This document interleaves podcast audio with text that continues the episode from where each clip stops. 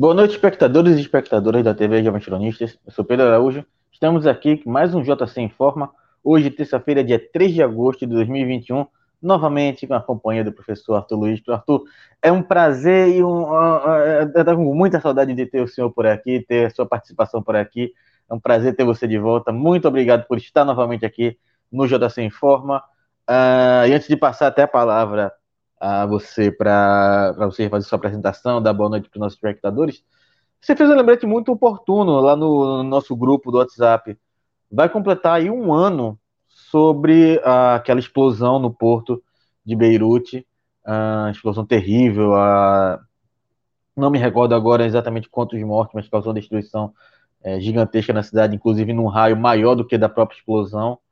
É, e grande parte, grande parte do motivo é, não saber ou não tem é, a importância com o armazenamento de material químico. As pessoas literalmente, em, provavelmente no Brasil também deve, em alguns locais deve ser assim, deve ter essa negligência e é um risco muito grande para a população, porque como a gente viu no porto de Beirute, a destruição que aconteceu. Então, professor, vai se completando aí um ano uh, e a gente teme, assim, por outros uh, acontecimentos como esse, por outros desastres como esse, porque de fato as pessoas não levam tão a sério assim a segurança, principalmente envolvendo materiais químicos. Professor, boa noite para você, mais uma vez é um prazer ter o senhor novamente aqui com a gente. Boa noite a todos, boa noite Pedro, boa noite Cláudio, boa noite todo mundo do Jovens Cronistas. Agora eu consegui, não, para lá, ó, consegui colocar a plaquinha finalmente. É, foi bom até esse tempo para poder me cuidar, já estou já bem melhor. É... E acho que a maior parte do pessoal não está entendendo, que eu sempre botei Arthur Luiz e agora um Mussa.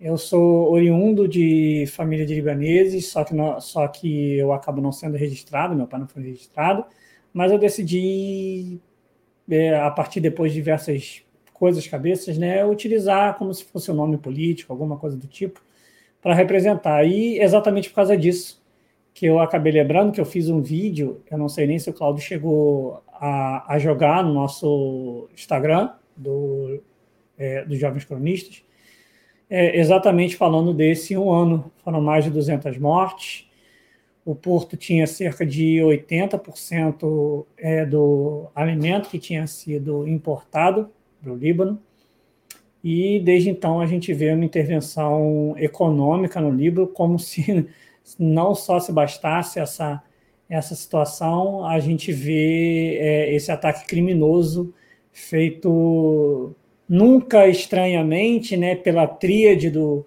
Se bem que Apocalipse são quatro cavaleiros, não são os quatro cavaleiros do Apocalipse? Nesse caso, são os três cavaleiros do Apocalipse, né? Estados Unidos, Israel e Arábia Saudita.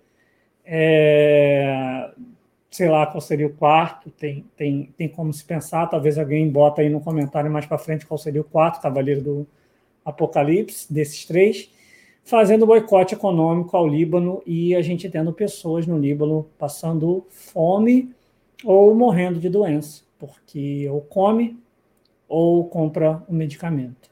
E parece que a escolha é fazer no Líbano o que não conseguiram fazer na Síria e no Irã, e o que conseguiram fazer no Iraque e na Líbia. É, é isso. Um ano ainda sem resposta e sem a comunidade internacional, que eu acho horrível essa fala, se preocupar com a situação do Líbano. Mas é isso. É, e são esses três cavaleiros do Apocalipse aí, quarto a se juntar quem sabe aí no futuro a gente tá esperando aí os comentários de vocês, que é o quarto Cavaleiro do Apocalipse. É, não dá nem para dizer o Brasil, porque o Brasil é tão párea do mundo hoje em dia que nem em Cavaleiro do Apocalipse nós somos mais. Uh, mas questão do Líbano, o, o, a gente já viu que recentemente os Estados Unidos e o mundo ocidental vem fazendo com Cuba aqui uh, os embargos, inclusive a gente vale lembrar que ainda essa semana é, os Estados Unidos e a União Europeia se preparam para endurecer ainda mais os embargos a Cuba. Uh, enquanto aí China, China, Rússia, Bolívia e Venezuela estão enviando ajuda humanitária à ilha socialista, uh, o mundo ocidental, uh, que se diz tão preocupado com a situação humanitária em Cuba, faz de tudo para piorá-la ainda mais. Então, a gente tem que se manter atento a esse tipo de assunto, a gente tem que se manter atento a esse tipo de eh, movimento internacional, porque no fundo, enquanto eles estão tratando isso apenas como geopolítica e economia, são vidas humanas que estão se perdendo, são vidas humanas que são colocadas em risco. Então a gente não pode é, deixar, uh, deixar esse tipo de assunto morrer, deixar esse tipo de assunto passar. É sempre bom a gente lembrar qual é o resultado do imperialismo americano, do imperialismo estadunidense. É sempre esse. É sempre morte, é sempre vidas humanas perdidas, seja através de uma guerra, seja através da miséria. Uh, professor, a gente segue aí para poder é, iniciarmos nossas manchetes no dia de hoje, mas eu queria cumprimentar você que já está chegando aí no chat, você que já está nos acompanhando, lembrando a você que não que está aqui já é, nos acompanhando nessa noite. Não deixou seu like ainda? Deixa aí seu like, o like é muito importante, porque através do like o YouTube entende que esse conteúdo é de qualidade e merece ser recomendado para outras pessoas. Você também pode nos ajudar compartilhando esse vídeo nas suas redes sociais, ajudando a aumentar o alcance da TV Jovens Cronistas, aumentar nosso número de visualizações. E, obviamente, se você tiver condições e quiser nos ajudar financeiramente, você pode nos ajudar ainda através dos mecanismos de apoio que estão aqui na descrição do vídeo, uh, através da vaquinha, o apoio essa chave Pix. Você pode nos ajudar ainda tornando-se membro do canal, participando do nosso clube de sócios. E claro, a gente sempre lembra que esse tipo de ajuda vem da sua possibilidade financeira. A gente não quer que ninguém se faça aqui nenhuma loucura financeira para nos ajudar. Dito isso, professor, a gente inicia aqui os nossos trabalhos falando justamente, veja só, um caso de uma acusação, uma acusação muito séria, porque temos aí uma acusação de espionagem vindo do governo federal.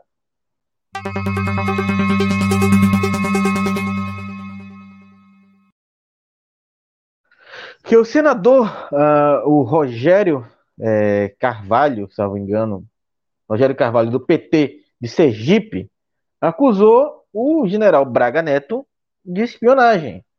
E segundo o senador do PT, uh, ah, o Braga Neto enviou alguns militares para o Rio Grande do Norte com o objetivo, Rio Grande do Norte, é, perdão, para Sergipe, no, com o objetivo de espionar sua vida, de devassar sua vida para, uh, enfim, o motivo, motivos diversos aí que a gente não tem o, o alcance agora, mas, professor Arthur Luiz, é uma acusação muito séria.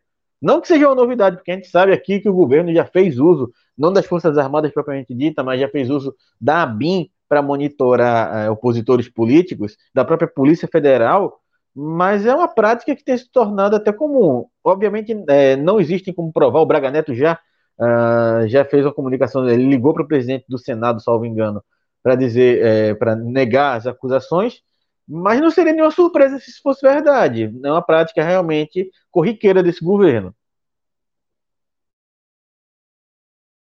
Microfone mutado. É... Essas coisas de live, a gente, a gente fica um tempo sem, a gente já esquece já. É... Então, é... o Braga Neto ele tem um histórico muito bom, para não dizer o contrário. É... O Braga Neto, vamos lembrar, é o interventor do Rio de Janeiro. Não tem como a gente esquecer quem é o Braga Neto. E, tecnicamente, o Braga Neto era a pessoa que tinha que pensar na segurança durante a intervenção militar. E o Braga Neto não foi capaz, e aí eu vou falar de uma forma educada, porque eu não posso ficar culpando as pessoas, nem acusar pessoas do que eu não sei, mas é, o Braga Neto era quem, tecnicamente, teria que ter dado suporte para a segurança da relatora da intervenção militar no Rio de Janeiro, que era a Marielle.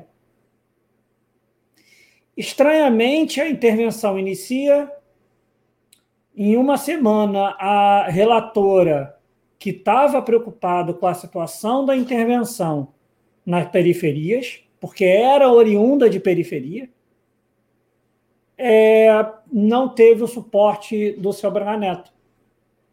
É, a única coisa que a intervenção é, no Rio de Janeiro serviu foi para fazer abuso em periferia. Foi a única funcionalidade que teve ali. Além de, óbvio, a funcionalidade que eu sempre falo do Rio de Janeiro. O Rio de Janeiro ele é ótimo em ser em ser o teste de tudo o que se faz no Brasil. Ou seja, o Bolsonaro pensa em uma intervenção. Os militares brasileiros é, gostam é, de mandar de uma forma ou de outra, né? porque tecnicamente eu considero que nós temos duas alas no Exército. Nós temos a ala do Exército que gosta de mandar no porrete e tem a outra ala do Exército que gosta de mandar na cadeira. E a ala que gosta de mandar é, na cadeira está no GSI. Associado também a um pessoal que gosta do porrete. E aí precisamos de um teste, né? O teste foi o Rio de Janeiro. Foi muito bem sucedido. É, a intervenção no Rio de Janeiro foi muito bem sucedida. É, conseguiram impedir o pessoal da periferia de ir para a Zona Sul, conseguiram fazer pessoas que deveriam ser responsáveis é, por fazer uma análise criteriosa de algo tão sério quanto uma intervenção no Rio de Janeiro, não ter segurança alguma, ser assassinada, e aí a gente ficar acreditando que foi simplesmente miliciano. É uma coisa muito simples. Fica parecendo que foi um crime como alguns até da própria esquerda ainda falam que não era para ser a Manieri, era para ser o Freixo. Não consigo acreditar muito nessa história, porque. Mas, enfim. É... A questão é essa. É, não dá para se esperar muito do Braga Neto, que decidiu peitar é, o Supremo e falando: ó, oh, cara, não pode, não pode deixar o Lula livre, não. Então, assim, não dá, não dá para se esperar de coisas vindas de Braga Neto, quer dizer, coisas boas, vindas de Braga Neto, vindas de Heleno, né? É, não é à toa essa, essa situação maluca é, que não está dentro somente da questão do Braga Neto. A gente pode lembrar do caso aí do. A gente não vai falar esse assunto, né? do caso do 02? É um assunto separado ou é dentro desse? Eu fiquei perdido agora.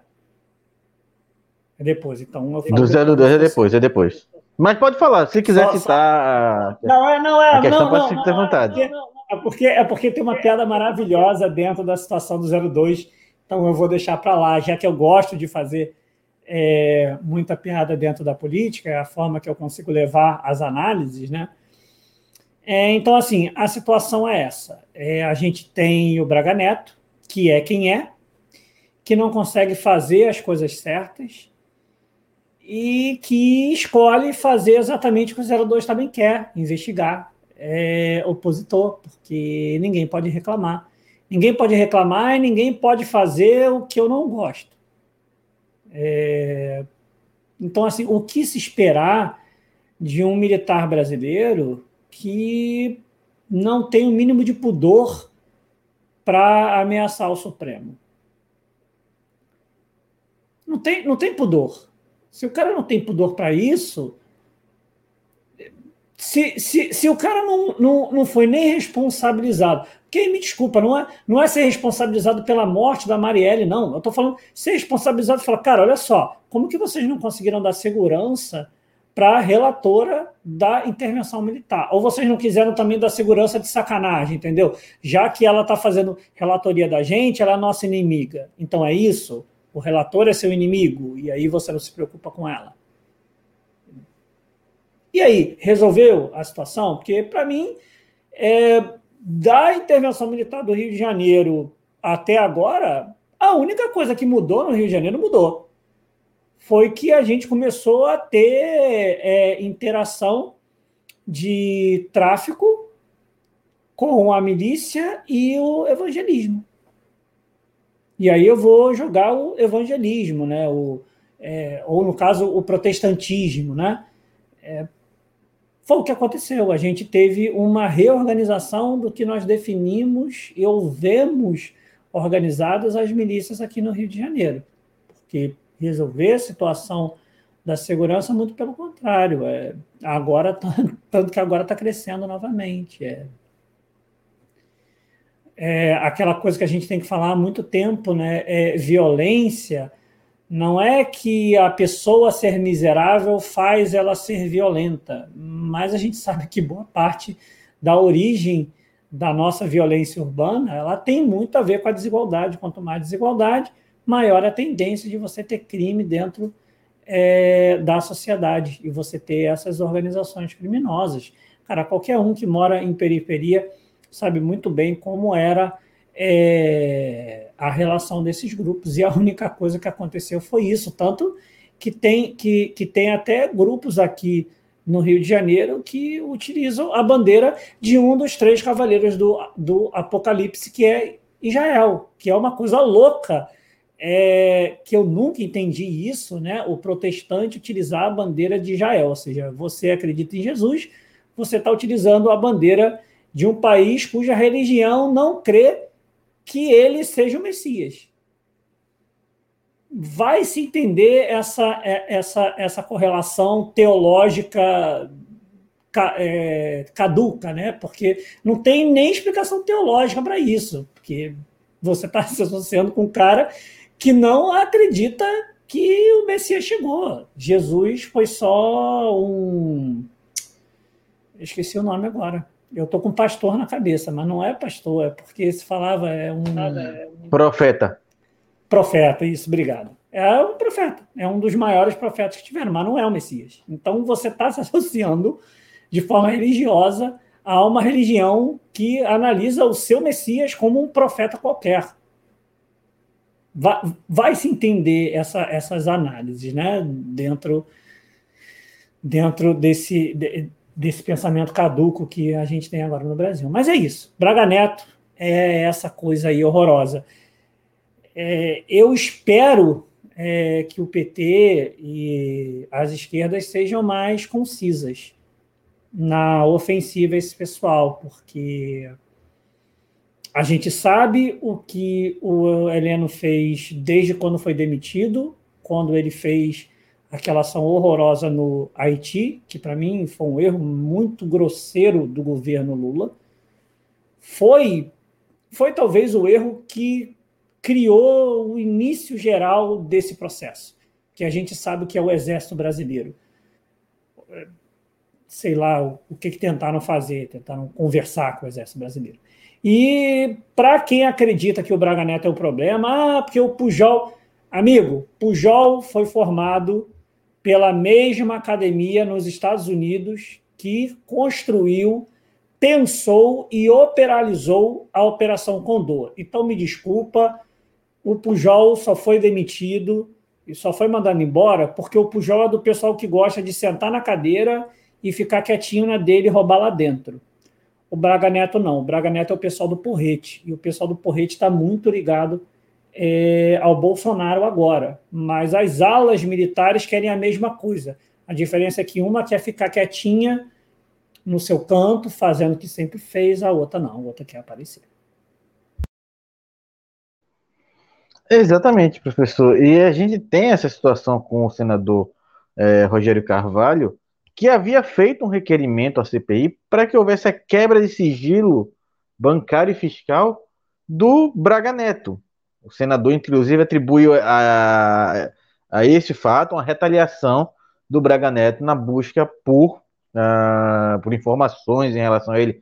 Uh, segundo o senador, é, foram enviados um, uh, um oficial vinculado à, da, à inteligência do Exército e acompanhado por um coronel chamado Robert Val Leão, um coronel reformado, que mora em Sergipe e foram atrás de pessoas de, com relação a que tem relação ao ser com o senador e que indicaram que ele tem ali ah, algumas, é, alguns processos de improbidade, mas nenhum por roubo, desvio, danos ao erário público ou enriquecimento ilícito, mas questões de menor relevância. Ah, a gente sabe, professor, que a tentativa aí de não é nem talvez criar uma situação de denúncia, você levar isso para a juízo, não a tentativa aí do exército, uh, do Braga Neto, não vou nem colocar nas costas do exército em si, vou colocando nas costas do Braga Neto, uh, é criar uma, um ambiente para para colocar a imagem daquele senador em xeque. A gente sabe como, ele, como esse pessoal tem trabalhado atualmente nas redes sociais em destruir reputações. A gente sabe que eles estavam que o que se procura ali é um único motivo para se jogar em rede, sendo verdadeiro ou não, para é, acabar tirar o crédito daquele senador. Uh, e acredito que, professor, talvez não seja o único alvo no momento, que talvez outros senadores devem estar na mesma situação. Mas, uh, além dessa situação toda, como o senhor adiantou, nós temos também a situação do Carlos Bolsonaro, que além de querer trazer aqui para o Brasil o tal do Pegasus, eu gosto muito desses nomes de programa espião, é, Pegasus e o outro agora para espionar dentro do próprio governo seria o Sherlock Holmes, o, o, o programa Sherlock Holmes que o Carlos Bolsonaro estava aí querendo trazer para investigar, para fazer, é, abastecer de informações em relação ao próprio governo. É, acredito que a questão até do Carlos Bolsonaro seja uma, uma questão até um pouco diferente, porque o Carlos Bolsonaro é, parece que não é um consenso, professor, nem entre a ala militar. Acredito que eles aguentem o Carlos Bolsonaro ali em relação por causa do Bolsonaro, mas enfim, eu quero ouvir sua opinião sobre isso, porque o senhor é até mais qualificado para falar, já que ele é aí, infelizmente, ele é aí do seu estado. Todos nós somos igualmente qualificados para falar, não tem essa não. Todos nós. Não, então, o mais engraçado da situação é, é, é porque, assim, eu acho que o Carlos Bolsonaro, ele, ele, é, eu acho que ele tem um intelecto muito grande, porque eu não consigo entender o que ele escreve no Twitter. E sei lá, eu não consigo acreditar que uma pessoa seja tão idiota a ponto de escrever algo totalmente sem sentido. Eu acho que ele faz aquilo até de sacanagem. Mas o mais engraçado é, da situação é que os dois programas são da NSO, que é do Cavaleiro do Apocalipse, de um dos três. Para quem está chegando agora, é, eu falei que tem três Cavaleiros do Apocalipse, mas são quatro, né? Então eu falei Israel, Arábia Saudita e Estados Unidos. Se alguém lembrar o, o, o quarto aí, ou pensar em um quarto bom, eu pensei em Inglaterra, mas eu não queria falar Inglaterra porque é aquele vovô que acha que ainda manda alguma coisa, mas não manda mais nada. Então, por isso que eu nem coloquei Inglaterra. Mas se alguém pensar em um quarto país aí, eu até já sei o quarto. Pensei agora no passado qual é o quarto? Colômbia.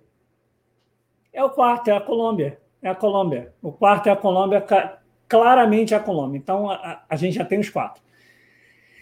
É, então, assim, voltando à situação, o mais engraçado é que, assim, é, é, esses programas funcionam de duas formas diferentes, né?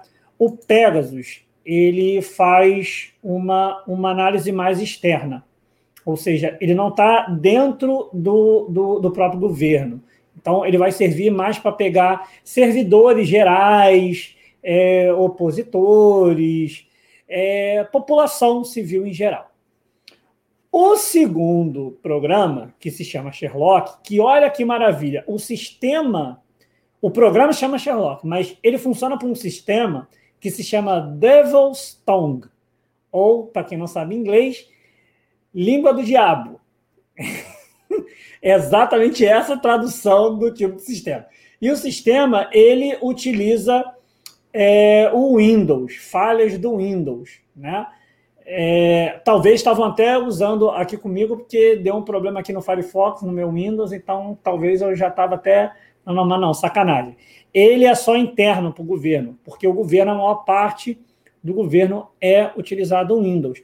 Tanto que foi até por causa disso que na época lá da Dilma, o, o progressista Obama é, fez espionagem também contra a gente, né? Todo mundo ama o Obama, o democrata, espionou a gente. Né? É, e aí a situação é serve para interno. Mas eu acho que eles fazem isso porque tem uma coisa histórica de todo mundo que apoia golpe. Todo mundo que apoia golpe e não é o dono do golpe, porque o dono do golpe é o GSI. O dono do golpe é o GSI, não é o Bolsonaro. O Bolsonaro foi o que deu. É, né? Foi o que deu porque ninguém alavancou. Eles queriam uma outra coisa. Só que né, não deu. O picolé de chuchu não emplaca nunca, ele só emplaca em São Paulo, né? Ele só emplaca no. no como é que eles falam? É, Tucanistão, Tucanistão. Né, que eles chamam São Paulo de Tucanistão, né, porque é, é, é o país dos tucanos. É, e aí, qual é, qual, é, qual é a questão específica? É, a questão específica é que todo o golpista foi golpeado. Vamos lembrar de Lacerda? O que, que aconteceu com Lacerda? Foi jogado para fora. O que, que aconteceu com o Temer? Ah, mas o Temer está livre. Tá, mas o pessoal também não tratou bem ele, não. O pessoal não tratou bem ele. Então, assim, o Bolsonaro sabe que eles podem ser é, jogados para fora. Então, eles também querem ter ali o seu, o seu quê de, de, de segurança entre eles. Né? E aí, nisso, eu acho que o Carlos Bolsonaro tem um pouco de noção dessa situação. É só bizarro a, a mente pensante ser aquela cabeça estranha. É, porque entre todos é o que tem a cabeça mais estranha de todos eles. E o pior, ele sacaneou o Reimão, mas a cabeça dele é toda estranha também. Ele é como se fosse bonitão. Ele sacaneou o Reimão, né? Chamou o Reimão de cabeça de balão. Para quem não sabe, Reimão é um vereador é, do PT daqui do Rio de Janeiro, chamou ele de cabeça de balão. Tanto que eu até, quando eu encontrei o Reimão, logo depois da situação, eu sacaneei o Reimão de cabeça de balão. O Reimão, cara, olha só o que que falo, né? A gente trabalha, trabalha, trabalha para fazer política, para o cara ir lá e chamar a gente de cabeça de balão. Mas, enfim, ele é a cabeça pensante. É, e eu acho que ele entende essa situação ele entende que em algum momento, se for necessário, eles vão ser jogados de lado. E se eles forem jogados de lado, o Bolsonaro e a família conseguiu fazer crime contínuo de uma forma muito rápida. Eu nunca vi ninguém conseguir fazer assim, cometer tanto crime de responsabilidade. Aí eu estou falando só de responsabilidade, eu não nem estou colocando criminal. Só de responsabilidade, a quantidade de crime que os caras conseguem cometer em pouco tempo é muito grande. Tirando os outros crimes. Só que aí não pode andar enquanto tiver eleito. E eu retorno. O Carlos Bolsonaro tem o melhor trabalho do Brasil. Ele é o primeiro e único vereador federal da história do Brasil. Porque ele não está fazendo nada no município do Rio de Janeiro ele está sempre ajudando o governo federal em alguma coisa. Está sempre. Não é, não é uma vez, não é uma outra, não é. Não! Ele está sempre. Ele é o primeiro vereador federal. A gente tem deputado estadual, deputado federal. Temos vereadores e temos o vereador federal, que é o, o, o Carlos Bolsonaro. Porque ele não faz nada no Rio de Janeiro. A única coisa que eu lembro do Carlos Bolsonaro, durante esse mandato atual, foi que ele, ao ler a parada de LGPD, ele leu algo de identidade e ele associou como identidade de gênero. Foi a única coisa que eu lembro. E aí o pessoal também erradamente, porque a mídia também faz um escândalo, né? Falou que ele confundiu LGPD com LGBT, mas ele não confundiu. Ele não confundiu. É a parte do trecho da LGPD que fala sobre é, isso, né? Mas, enfim. É, e aí é essa questão. Para mim, a minha cabeça é: o Carlos Bolsonaro sabe que se eles perderem força, eles podem ser criminalizados, porque não é vantajoso para os militares darem suporte a um capitão a um capitão que só virou capitão porque foi expulso. Né? Aquelas coisas que só existem no Brasil. Você, se eu sou um professor e eu, por algum acaso, dou um tapa na cara de um aluno, eu sou demitido. Se eu for um juiz e fizer um montão de, de M, eu sou compulsoriamente aposentado. E, e aí o militar é a mesma coisa. O Bolsonaro fez um croqui para poder explodir a, a doutora do Guandu, daqui do Rio de Janeiro, porque ele queria aumento de salário. Olha só que bizarro, né? Não, não, não era nem piquete, era explosão da adutora, porque ele queria aumento salarial quando ele era do Exército. Né? Pelo menos uma coisa que o Bolsonaro faz em cima da categoria, né? Porque né, né, esquerda até para fazer piquete está difícil. Mas, enfim, É, e aí ele foi expulso, e aí, quando foi expulso, foi compulsoriamente jogado para capitão. É, eu creio que o Exército não está preocupado em defender capitão. Né? General, general de quatro estrelas mesmo, não é, não é general de três estrelas. Cara, até general de três estrelas, que não pode virar quatro estrelas, que, que é general administrativo, que é o caso do Pazuello. O pessoal segurou a onda do Pazuello, porque o Pazuello não é general de infantaria, cavalaria ou engenharia, não é. Ele é da parte administrativa, ele não pode nem virar quatro estrelas. Ele queria virar quatro estrelas para ele poder virar é, marechal, né? porque ia considerar que o que ele fez aqui na pandemia era, era, era guerra. Vai se entender. É, quer dizer, talvez seja guerra, né? 500 mil mortos é, é, é guerra. É, e é essa situação. É, o Carlos Bolsonaro é isso, mas eu, eu sei o porquê ele fez isso. Ele faz isso por medo, porque ele sabe que o que pode acontecer, não sei se vai acontecer, porque também a nossa justiça é muito bunda mole, né? né? A nossa justiça gosta de ser pesada com o trabalhador, gosta de ser pesado é, com, com a gente da esquerda. Agora, com esse pessoal, eles normalmente não gostam. Mas por via das dúvidas, é a que a gente fala, né? Quem tem, tem medo. Quem tem, tem medo. Então, tá dando, tentando dar sua segurança para saber o que também estão pensando deles ali dentro. É, o, é interessante até a gente ver o Carlos Bolsonaro como essa figura de, da inteligência, a cabeça pensante da, da família. É, a gente realmente não consegue até o, o senhor citou os tweets dele, eu até fui atrás de alguns. É, tem alguns que eu tenho certeza, alguns eu tenho certeza que ele escreve as três primeiras palavras e depois ele sai apertando a palavra do meio no autocompletar até terminar os 140 caracteres. Eu, eu não sei, eu sempre esqueço, Pedro, você, você é da área de exatas? Eu sempre esqueço. Você, você é da área de quê? Humanas. Eu fui formado em Direito. Então, então, então talvez você vá entender essa piada, e creio que o Cláudio, que também está aqui, também é. A minha sensação de quando, de quando eu leio qualquer coisa do Carlos Bolsonaro, parece que eu estou tentando ler Hegel, que eu não entendo. É como eu não entendo o Hegel, eu também não entendo o Carlos Bolsonaro. Para mim, é basicamente a mesma sensação. A sensação é a mesma. Não estou querendo falar que ele é inteligente igual o Hegel. Eu estou falando que a sensação de ler é uma sensação ruim. Porque você lê uma vez não entende, você lê a segunda não entende, você lê a terceira não entende, e aí na quarta você talvez pensa que o problema não seja a forma que você está lendo, seja porque não dá mesmo, tipo, não dá para entender, aceita só que o cara escreveu aquilo dali, cara, não dá para entender.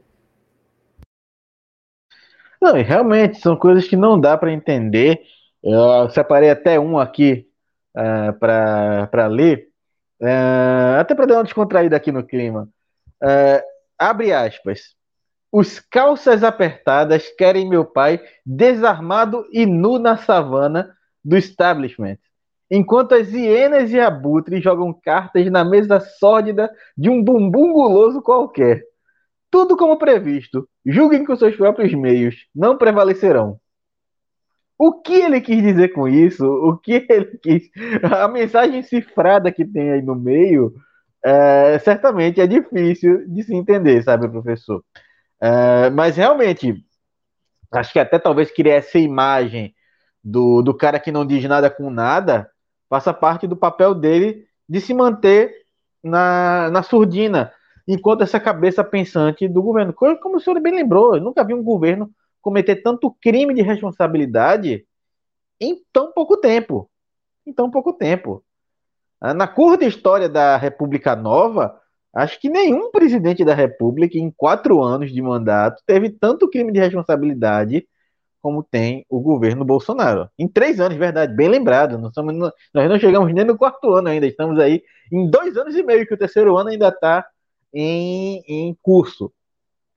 Mas, de fato, é, entender o Carlos Bolsonaro, talvez o papel que o Carlos Bolsonaro tenha na forma como eles conseguem, uh, conseguem articular a manutenção desse governo, apesar de tanto crime ocorrido, é, é um ponto interessante, é um ponto que gente talvez tenha que debater mais é um ponto que a, a, as pessoas têm que debater mais, porque talvez a gente esteja muito tempo a, é, zombando do Carlos Bolsonaro sem entender de fato o seu papel ali dentro, né, professor? A única a, a, a única coisa que eu tenho a fazer um adendo é que eu tenho, quer dizer, eu tenho não, eu lembro que eu escutei essa frase de alguém, eu não lembro quem foi que falou essa frase. Se eu lembrar um dia, eu dou eu dou crédito à pessoa que falou de que a crise não é somente política, a crise é estética. E aí tenta pegar o que o Carlos Bolsonaro escreve e tenta transformar em um quadro, uma imagem visual do que, do que, ele, do que ele falou. É a crise estética. A crise também é estética. A crise, além de ser política, é uma crise estética. Então, é, é isso. Mas, assim, o que eu falei, não são completos idiotas, mas, como não são os mandantes do golpe, eu creio que eles também tenham noção do que pode acontecer com eles. E o Carlos Bolsonaro, ele é esse homem, já que a gente sabe que ele está ali como vereador, só porque, se não me engano, eu, eu, eu posso estar equivocado, porque eu já escutei isso de alguém. Né? Se tivesse o Guilherme aqui, eu tenho certeza que o Guilherme ia saber dar essa resposta. É, se há a liberação de, no mesmo estado, é, o filho do presidente poder estar tá, é, um na federal, um, como deputado federal, o outro como deputado estadual. Então eu acho que não poderia. Então eu acho que como não pode os dois estarem na é, é, coexistirem na mesma câmara, né? Um está no Senado, um está na outra câmara e aí mesmo que não seja a mesma câmara, mas são deputados, né? Então, como são deputados, eu acho que não pode. Aí ele tem que se manter no município, porque ele não pode ficar representando o estado do Rio de Janeiro, que já tem um representando o estado do Rio de Janeiro, que é o Flávio na, na posição de, de senador. É, mas é isso. A crise é política, a crise é estética, e quem tem, tem medo. Quem tem, tem medo, realmente. A, a gente já vê aí é, inclusive, professor, uh, para a gente finalizar aqui, fechar esse bloco em relação às, às investigações, essa é, questão da espionagem do governo, não tem muito a ver com isso não, mas o senhor falou da questão de que quem tem, tem medo, e ontem a gente estava aqui com o Cláudio debatendo justamente a denúncia do TSE, lembrando que o TSE lançou uma queixa-crime contra o Bolsonaro, uh, e eu queria saber, senhor, a gente finalizar aqui, Uh, o senhor acredita que talvez o Bolsonaro se sinta pressionado? Lembrando que hoje no cercadinho ele disse que ia mandar um último aviso ao Barroso. Uh, o senhor acredita que o Bolsonaro se sinta pressionado? Ou o senhor concorda com a análise que a gente fez ontem, por exemplo, de que é mais uma cortina de fumaça criada pelas instituições para, por exemplo, a gente aprovar aí o, o tratoraço que o Arthur Lira está passando sobre os direitos do trabalhador, do povo brasileiro? Então, como, como eu acho que o pior ministro que nós temos é o. Tá, tá bom que tem o que tem o, o que o Bolsonaro colocou, mas eu tenho mais pena dele do que ódio. Ódio também é uma palavra forte, mas agora já saiu ódio e vai ficar ódio. É, eu tenho essa sensação pelo Barroso, porque o Barroso também não é se cheire. Então, eu também não tenho pena do Bolsonaro ficar pressionando o Barroso, não. Pressiona o Barroso à vontade, merece. Fez a quantidade de caganeira que fez dentro, como ministro, defendendo o Lava Jato, agora segura a, a, essa briga aí com o Bolsonaro, uma palhaçada, porque, vamos ser sinceros, o TSE falou que não ia aceitar fake news. E que quem fizesse fake news ia sofrer ação e ia perder a. Ia perder, não, desculpa a chapa ia ser. É, eu estou com a palavra cancelada na cabeça, não é cancelada. Caçada. Caçada, obrigado. É que eu fiquei com cancelado na cabeça. Ia ser caçado. Caçaram a chapa do Bolsonaro? As outras chapas fizeram uma porrada de fake news? Não, não fizeram. Então, cara, me desculpa, o TSE não tem um mínimo de respeito por si próprio. Não tem um mínimo de respeito por si próprio. Quando se posicionou que ia fazer, não fez. Então também me desculpa, o TSE não está nem aí, o TSE só quer falar para não ficar para não ficar uma coisa tão feia, fica parecendo a frase daquele ministro que, que foi o não foi o Dias Toffoli, o que demorou três anos para responder o Santa Cruz? O. Esqueci o nome dele agora. Gente. É o. Meu Deus, como é o Faquin. Faquin. O Faquin demorou três anos para responder. Não vamos pressionar. Não vai nos pressionar. Não vai nos pressionar. A gente não aceita isso. Aí o próprio Santa Cruz, cadeirante, todo ferrado do jeito que tá, parece que tá, sei lá, empalhado, sentado naquela cadeira lá. E o próprio Santa Cruz sacaneou. Três anos depois. Porra, cara, pelo amor de Deus, sabe? Aceitou tudo que todo mundo falou. Agora tu quer, porra, depois de três anos você falar alguma coisa? Entendeu? O TSE é isso. Aceitou toda a questão. Falou que ia se posicionar e não fez. Agora quer ficar criando briga? Não tá nem aí. O, entendeu? O Barroso só tá ali para poder fazer aquela coisa que o Barroso gosta de fazer. O Barroso, ele é, ele é tipo aquele tipo de juiz que ele não tá nem aí para estar uma caganeira ocorrendo dentro dali. Ele não está nem aí para o que está acontecendo lá dentro. Ele quer simplesmente estar com a camisa limpa. Se a camisa dele está limpa e a camisa de todo mundo está cagada, ele não se importa. Ele não tem, ele não tem importância para isso. Ele fez naquela votação do. É, não foi da suspensão, não foi da suspeição, não. Foi aquela anterior é, sobre o, o habeas corpus. Cara, cara fez propaganda de um livro. O cara perdeu metade do tempo dele de voto fazendo propaganda de livro. Eu, eu quase fiquei na dúvida. Eu fiquei na dúvida se ele ia falar onde se comprava o livro, porque só faltou isso. Faltou só o Barroso falar: ó, você consegue comprar esse livro aqui na Amazon, na não sei o que lá. Faltou só ele fazer isso. Foi a única coisa que faltou ele fazer. Então, assim. Professor, eu, eu, eu... professor faltou só no meio da, do voto dele falar: se você usar aqui o meu código de desconto, você ainda consegue 15% nas compras na Amazon. Então, assim, eu não sei nem se é cortina de fumaça. Eu concordo com a análise da cortina de fumaça, mas eu não sei nem se é cortina de fumaça. Porque eu acho que, assim, também está fazendo pela, pela estética, entendeu? O Barroso está fazendo pela estética, porque esse é o Barroso. Esse é o status do, é o status do Barroso, né? O Barroso gosta disso. É isso aí, professor. Em relação ao caso de espionagem, tanto sofrido pelo senador Rogério Carvalho, quanto pelo empreendido, a tentativa de empreender espionagem do Carlos Bolsonaro dentro do próprio governo, alguma coisa ainda a acrescentar? É isso aí, professor. Então a gente segue em frente ah, na nossa jornada aqui no dia de hoje. Mas antes de a gente passar para a próxima manchete, queria só dar uma cumprimentada aqui no pessoal que está aqui no chat. A professora Paula Ramos, seja muito bem-vinda, Paula. Um prazer ter você por aqui. Assim como o companheiro Rafael Vieira, que também chegou por aqui. Meu boa noite para você. E concordo com ele. É muito bom ver aqui o professor Arthur em pleno vigor, intelecto e crítica. É um prazer ter mais uma vez o professor Arthur aqui. Eu não comigo. tenho certeza se é o Rafael que está com a gente no Conexão Japeri. Mas se for, um, um beijo, Rafael. Um beijo, Rafael.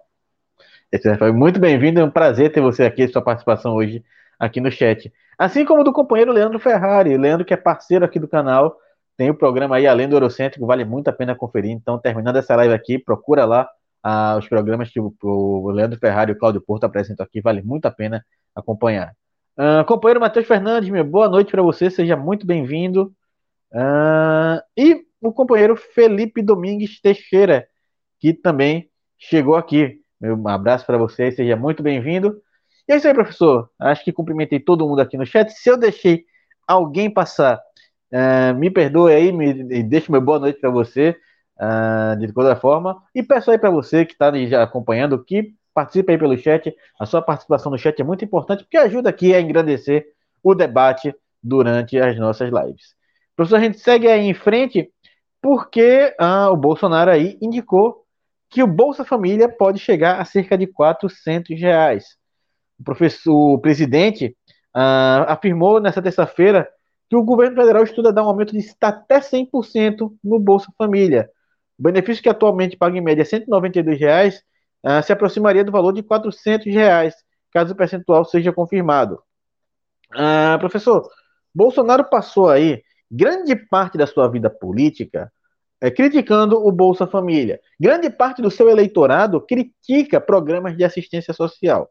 Nós não estamos aqui dizendo que programas de assistência social de distribuição de renda sejam eleitoreiros, mas de fato, professor, uh, o governo Bolsonaro teve três anos para ajustar esse uh, Bolsa Família e deixa para fazer aos 40 do segundo tempo, próximo à eleição, soa estranho. Soa estranho. É, principalmente por toda a crítica que o Bolsonaro já fez ao programa, uh, na época que era é, criação do governo do, dos governos petistas, uh, por ter continuado criticando e por lançar mão desse programa em uma situação que tem é, dois pontos que a gente tem que comentar aqui é próximo ano eleitoral e no momento em que sua popularidade está muito baixa. A popularidade do governo Bolsonaro que sai em queda livre. Aí eu quero lançar aí duas perguntas. O senhor acredita, vê isso como uma tática eleitoral? E segundo, o senhor acredita que isso vai alavancar a avaliação do governo Bolsonaro junto às camadas mais pobres da população? Então, eu vou fazer uma análise bem rápida da, situação do Bolsonaro, que eu acho que a parte mais preocupante é a do senhor Paulo Guedes.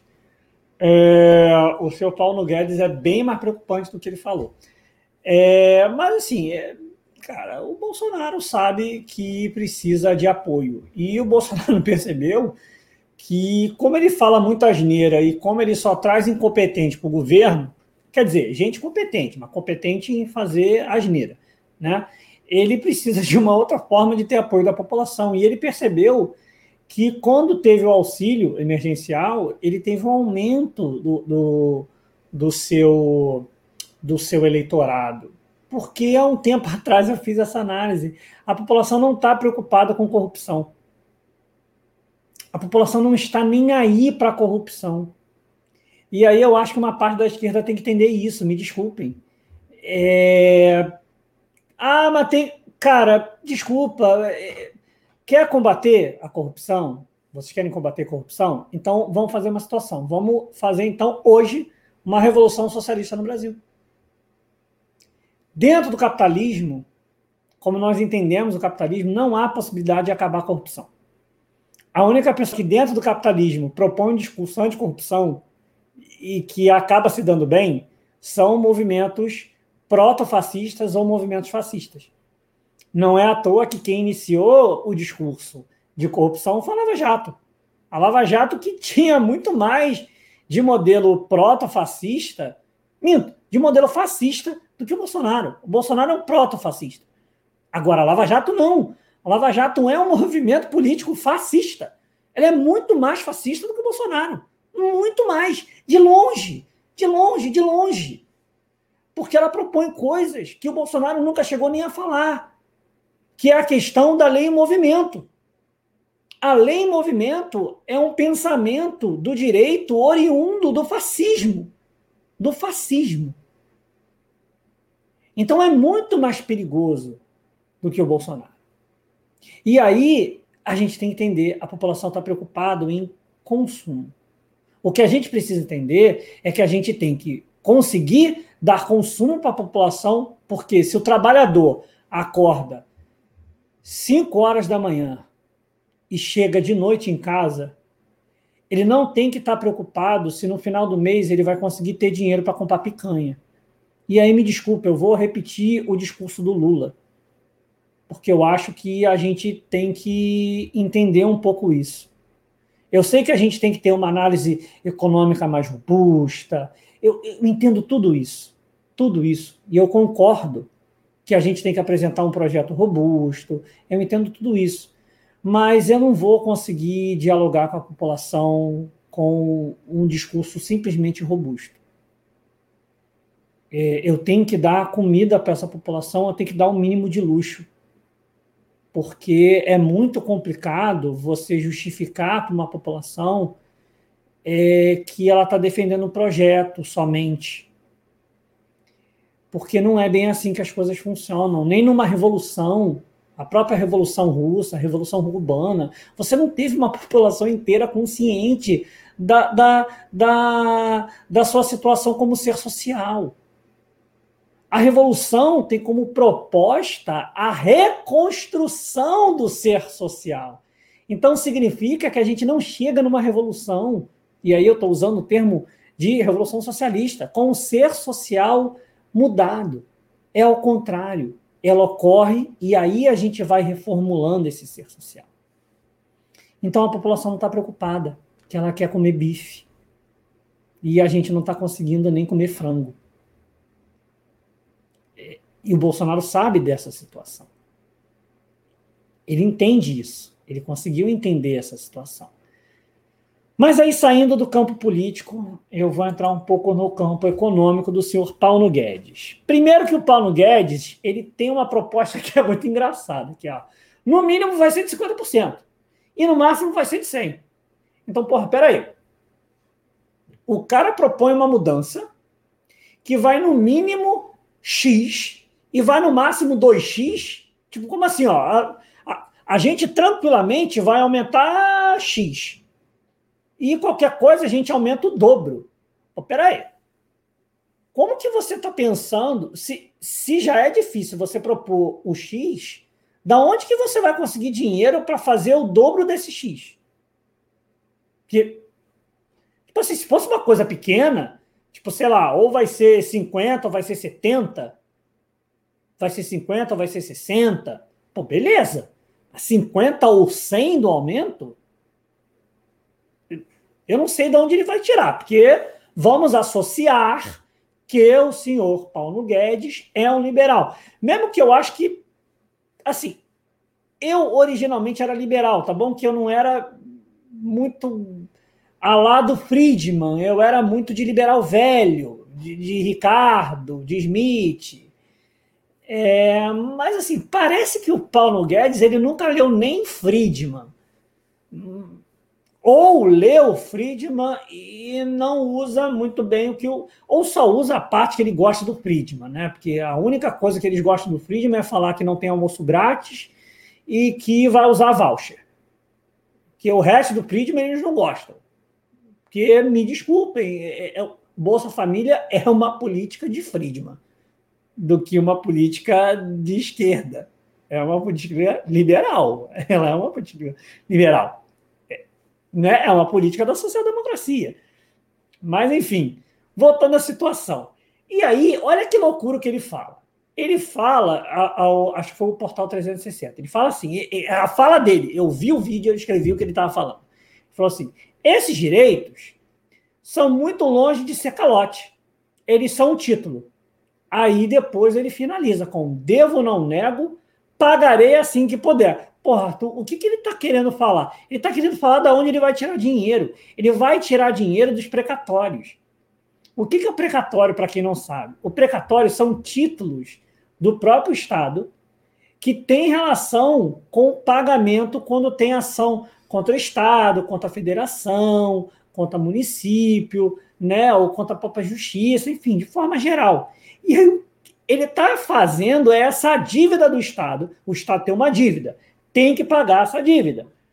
Ele está falando é que ele vai pegar essa dívida, não vai pagar uma parte da dívida, e aí o que, que ele quis dizer com não pagar essa parte da dívida? Ele falou: ó, só vamos pagar a proposta da TEC, que ainda não foi é, jogada, foi só vamos pagar a parte dos precatórios que tem parcelas de dívidas né, até 66 mil reais. Qualquer precatório acima desse valor é para ele definido como super precatório. Ele utilizou esse termo. E a proposta é dividir elas em 10 anos.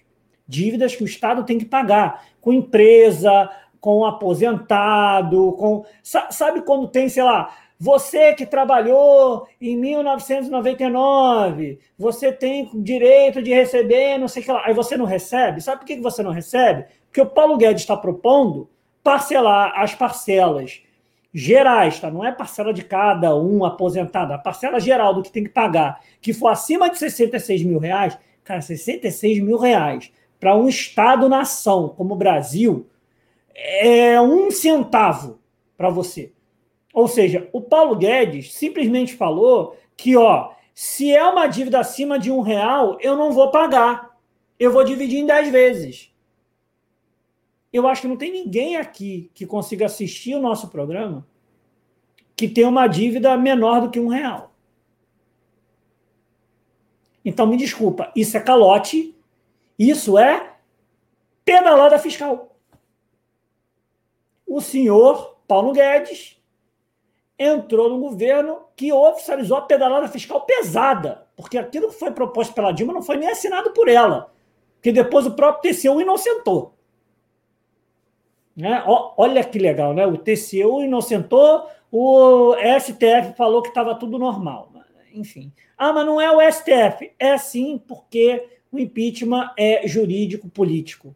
Então, se você não tem a configuração do crime, você não tem como botar o impeachment para poder votar. Se o STF falasse que não houve crime ali, não poderia se abrir o processo de impeachment. Mas tudo bem. Voltando à situação. E aí ele fala que ele vai dividir em 10 anos. Eu vou dividir em 10 anos e no ano que vem, e aí a gente usa dinheiro. Ou seja, o que ele está falando? Ele está falando é a dívida que o Estado tem com empresas, com aposentado, com é, outras coisas mais que tem que se pagar, que é a dívida do governo. Não é uma dívida simples. Ele vai falar: ó, não vou pagar vocês para eu poder aumentar o valor do Bolsa Família. E em 2022, o governo deverá pagar 90, 90 milhões, 90 bilhões eu vou, eu vou, eu vou fazer o, o, o, que, o, o que o Ciro faz, porque de fato ajuda. É, B de bola, tá? 90 bilhão com B de bola em precatórios. Sendo que este ano ele tinha que pagar de precatório 54 bi com B de bola. Ou seja, o governo conseguiu em um ano dobrar a quantidade de precatório que tem que pagar. E o senhor Paulo Guedes está falando que vai parcelar as dívidas acima de 66 mil reais em 10 anos para poder sobrar dinheiro para poder aumentar o Bolsa Família. Porque o governo ainda vai ter uma vantagem. A inflação, do jeito que está aumentando, vai gerar caixa no governo. E aí, se você não consegue, eu não vou desenvolver isso porque é muito avançado, é, assim, é profundo. Tem um programa, depois eu, eu passo aqui para o pro, pro Cláudio, porque eu não lembro em qual programa exato que nós falamos isso, no Conexão Japeri, que é toda quinta-feira. A gente falou exatamente sobre essa situação, que a inflação em relação do jeito que está e o gasto menor do governo vai gerar um, uma quantidade de dinheiro boa em caixa para o governo poder utilizar. Então, além de se fazer isso, vai deixar de pagar os precatórios para poder colocar dinheiro no possível, no possível, porque a gente também não sabe o que vai acontecer, no Bolsa Família. E aí o que acontece? É, olha que interessante, o governo está falando que vai dar calote nesse pessoal. O que, que você acha? E aí, cara, me desculpa, vocês usaram esse termo é, de mercado, de não sei o que lá. Tu acha que o mercado vai gostar dessa parada? Eu, não estou defendendo o mercado, não. Eu só estou falando que entraram com, com todo mundo que sempre criticou o Lula, que criticou a esquerda, que não vai pagar, que não vai pagar, agora são eles que não vão pagar o obrigatório. E não é dívida externa. Não é dívida externa. A dívida externa eu entenderia. A dívida com FMI eu entenderia, mas precatório é sacanagem. Porque precatório pode ser um aposentado, pode ser uma entidade que tenha ganho alguma ação, pode ser alguma empresa que tenha sofrido de, de, de, de alguma forma lesada pelo Estado. Estado que eu estou falando, ente federal, estadual, municipal. Tá? Não é governo, vou usar o termo governo, que tenha, que, que tenha sofrido qualquer problema com o governo que tenha que receber. Que isso, cara? É assim que o governo quer, quer, ele quer crescer? Aí vai, aí vai ficar gerando mais dívida interna, aí depois joga a culpa da dívida interna para os outros. Aí depois, não, porque não, porque eu peguei quebrado. É sempre assim, sempre peguei quebrado. Ninguém nunca entra falando que pegou com caixa. Ninguém, ninguém nunca entra falando isso. Ah, entrei com caixa. Peraí, cara. Se você entrou quebrado, então você veio para o governo para quê? Para que, que você veio para o governo? Ficasse em casa. Fica em casa vendo Netflix, fica em casa vendo, sei lá, qualquer outra coisa. Né? Porque, sei lá, Netflix agora tá cara. Acho que eu vi um montão de gente agora saindo da Netflix porque aumentaram o preço. É, voltamos à época do, do, do, do, do torrent. Eu não sei nem se eu posso falar que eu faço isso, mas agora eu já falei. É... agora né, já foi. É, então, assim, é isso, sabe? Vou dar calote em empresa, em entidade social, em aposentados, para eu poder sustentar o Bolsa Família. É aquela questão. E parece que o Brasil inteiro é, entendeu um problema muito grave, que e também é uma outra coisa, né? É, vamos dizer, dava para se fazer isso com, por exemplo, você taxar os ricos, taxar grandes fortunas. Só que aí também a questão é quem é que tem culhão nesse processo, e aí eu fiz uma análise sobre isso, quem é que vai ter culhão de ter uma briga com a nossa classe, com a nossa classe média? Não que eu ache, eu, eu, eu acho que o Lula também, aí, aí eu sei que talvez algumas pessoas não vão gostar dessa análise, mas eu gostei de uma parte do que o Lula falou, mesmo que tiraram de fora de contexto, mas o Lula falou uma coisa real. É, não adianta somente a gente propor a taxação de fortuna. É uma briga política. E é uma briga que não é tão simples de se resolver. A França fez daquela forma porca e viu o capital saindo. Ah, mas se o capital está saindo, tem que sair. Tá, beleza, mas eu acho que a gente também não está com dinheiro livre para a gente falar assim: se saiu, saiu. Não que eu acho que a gente não deva fazer, mas eu acho que a gente tem que ter é, capacidade de, de forma organizativa, falar assim: vamos taxar as grandes fortunas. E aí vamos fazer de uma forma que não vamos ter a possibilidade do capital sair e vamos ter a capacidade de uma esquerda unida e robusta. Me desculpe, é robusta. Se nós não tivermos metade do parlamento, Desiste, parceiro. Desiste. Não vamos fazer nada. Não vamos fazer nada. PT, PSB, PDT, PSOL, Rede, tem mais? PCdoB, hum, de grande no parlamento, acho que só, de esquerda. É isso. Temos que ser metade. Se não formos metade, não vai dar. Não vai dar. Não vai dar. Desiste. Não vai dar. A gente precisa ser pelo menos metade para a gente ser força maior e a gente falar, vamos peitar e vamos fazer. E vão ter que aceitar. Porque senão, vamos ter que fazer acordo. E acordo a gente sabe como é que funciona o Centrão. Vamos ter que acordar com o Centrão. O Ciro uma vez falou uma coisa que é muito verdade. Vocês querem que eu seja prefeito, que eu seja governador, que eu seja presidente, mas aí vocês me elegem um parlamento todo reacionário. Democracia, eu vou ter que dialogar. Eu vou ter que dialogar com eles. E aí, como é que vai ficar? E eu acho que o maior problema, voltando para a questão econômica, o maior problema é esse. Paulo Guedes faz escolher é, dar calote para poder pagar o Bolsa Família. E o final relembrar o que eu falei para a esquerda. Temos que taxar grandes fortunas? Temos que taxar grandes fortunas, temos que fazer um montão de coisa. Para a gente poder fazer isso, precisamos ser maioria no parlamento. Maioria real. Não é maioria com base é, conversando com o Centrão. A gente tem que ser maioria para o Centrão ter que vir dialogar com a gente. E não a gente tem que ir dialogar com o Centrão. Porque, infelizmente, a gente ainda vive essa situação nós precisamos ir conversar com o Centrão para a gente conseguir fazer um governo. A gente não pode mais se manter assim.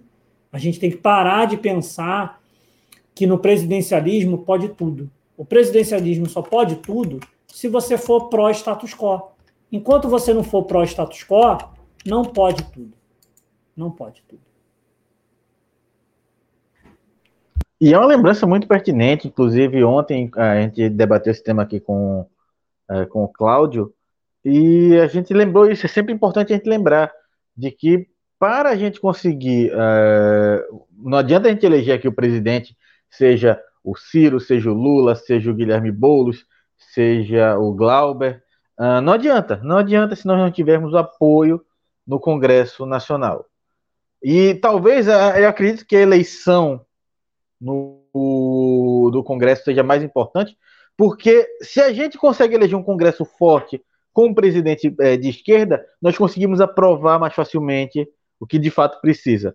Mas se, por exemplo, por acaso, no, no desastre, o presidente reeleito for o Bolsonaro, nós igualmente precisamos de um Congresso forte, um Congresso de esquerda, um Congresso progressista forte, para barrar a, as reformas, os desmandos, a retirada de direitos que hoje está acontecendo. Porque o que a gente vê, a gente faz uma análise muito simples quando a gente olha para o Congresso hoje.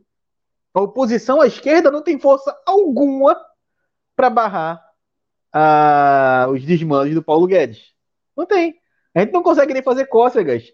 As votações são sempre 300 e 350 contra uns poucos gatos pingados. Então a gente precisa, mais do que eleger presidente da República, precisamos eleger uma base parlamentar forte. E aí tem alguns petistas que desagradam quando eu digo isso, mas eu defendo muito aqui, por exemplo, que o Fernando Haddad concorra a deputado federal. Ah, mas ele foi candidato à presidência da República, é se rebaixar muito. Não, gente, não pode parar para pensar nisso agora. Fernando Haddad tem capital, tem lastro de, é, é, de votação. Se ele entra como, é, é, como deputado federal, ele leva muito voto, ele leva muita gente da bancada com ele, ele forma uma bancada forte com ele. Então nós precisamos de nomes, nós precisamos de nomes. É por isso, por exemplo, eu sou, eu sou, é, é, não sou militante do PSOL, não sou filiado ao PSOL, mas eu sou contra, por exemplo, a candidatura do Glauber, porque ele também é um nome forte dentro do Congresso é, Nacional, do Congresso Federal. Ele também é um nome forte, é um nome que puxa voto também. Nós precisamos, nesse momento, nesse momento, de uma bancada forte de esquerda dentro do Congresso Nacional. Nós precisamos, dentro da Câmara dos Deputados, uh, o Senado Federal, nós não vamos conseguir uma renovação tão grande agora, porque, salvo engano, agora é a renovação de um terço, mas dentro da Câmara dos Deputados, é um terço, né? Pronto, a renovação agora é de um terço da casa, então nós vamos ter, precisar, não vamos ter uma reforma tão grande, uma reformulação tão grande, mas na Câmara dos Deputados nós precisamos tirar essa bancada. Hoje o Centrão é o, o quem domina o Congresso. É que o Centrão é quem domina o Congresso ao nos últimas seis legislaturas, sete, oito legislaturas, desde que o Brasil é, se redemocratizou, o Centrão domina o Congresso Nacional. Então nós precisamos de uma bancada de esquerda forte. De nada vai Diga adiantar. Eu desde quando tivesse uma que, que tinha uma, uma monarquia, né? Até antes. Exatamente. Eu acredito que até Dom Pedro II teve aí que negociar com o PMDB para conseguir governar. Uh, mas é verdade, professor, eu concordo com sua análise de que nós não podemos é, é, ficar aqui cobrando de presidente uma taxação de grandes fortunas sem dar a ele o lastro no Congresso de conseguir aprovar essa taxação de grandes fortunas. Porque eu realmente imagino, professor, qual seria a contrapartida pedida pelo Centrão para aprovar uma coisa dessa. não consigo nem imaginar. O senhor consegue? Consigo, consigo imaginar. É, vamos fazer taxação de, de grande fortuna? Vamos. Então, tu me dá aí pelo menos metade dos ministérios. A gente vai fazer. Não vamos conseguir criar uma forma possível de conseguir criar lastro para o capital saindo, até porque a gente tem que considerar que a gente tem. É, eu vou dar um exemplo. Um dos maiores devedores do Brasil, e não é eu vou, eu estou usando o termo devedor, mas ele é nem devedor, é sonegador. É o Habibs. Habibs é um dos maiores sonegadores que nós temos. Se uma empresa privada e de grande lastro, que é fácil você ter controle, consegue sonegar imposto, imagina o que os outros não conseguem fazer com criptomoeda agora. É, é fácil, é fácil sacanear o governo é fácil sacanear o governo. E aí a gente tem que colocar um outro ponto, que é o último ponto que eu quero colocar, não vou nem continuar isso, mas é sobre essa questão. É, o próprio governo, quer dizer, governo não, o próprio Centrão já percebeu essa sua força e está conversando com o Supremo e já estão propondo o semipresidencialismo. E aí vão tirar até o poder que o presidente poderia ter, Então aí vai ser pior. A gente vai eleger um Ciro, vai eleger um Lula, vai eleger um Glauber. Eu vou dar exemplo dos três, um Boulos. Quer dizer, se bem que é, é, é, é pessoal também, errei, desculpa. Vamos eleger um Glauber, vamos eleger um Lula, vamos eleger um Ciro. E sabe o que ele vai fazer? Nada. Porque não sempre presidencialismo não serve para nada. E aí vai ser pior ainda. Porque, no, no mínimo, no presidencialismo, o Centrão vai ter que ir lá para conversar.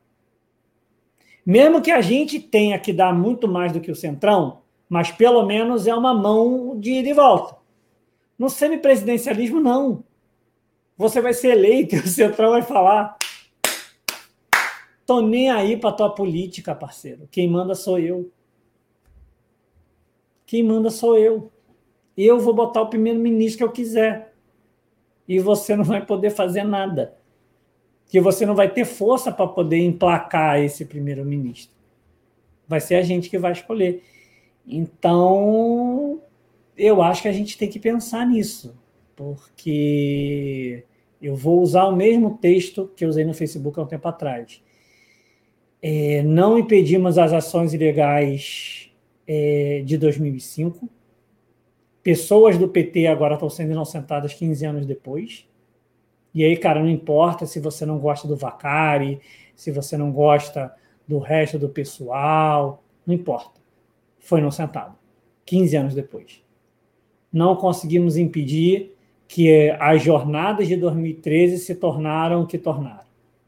Não conseguimos impedir o golpe da Dilma. Contra a Dilma, né, no caso. Não conseguimos impedir uma prisão ilegal do Lula.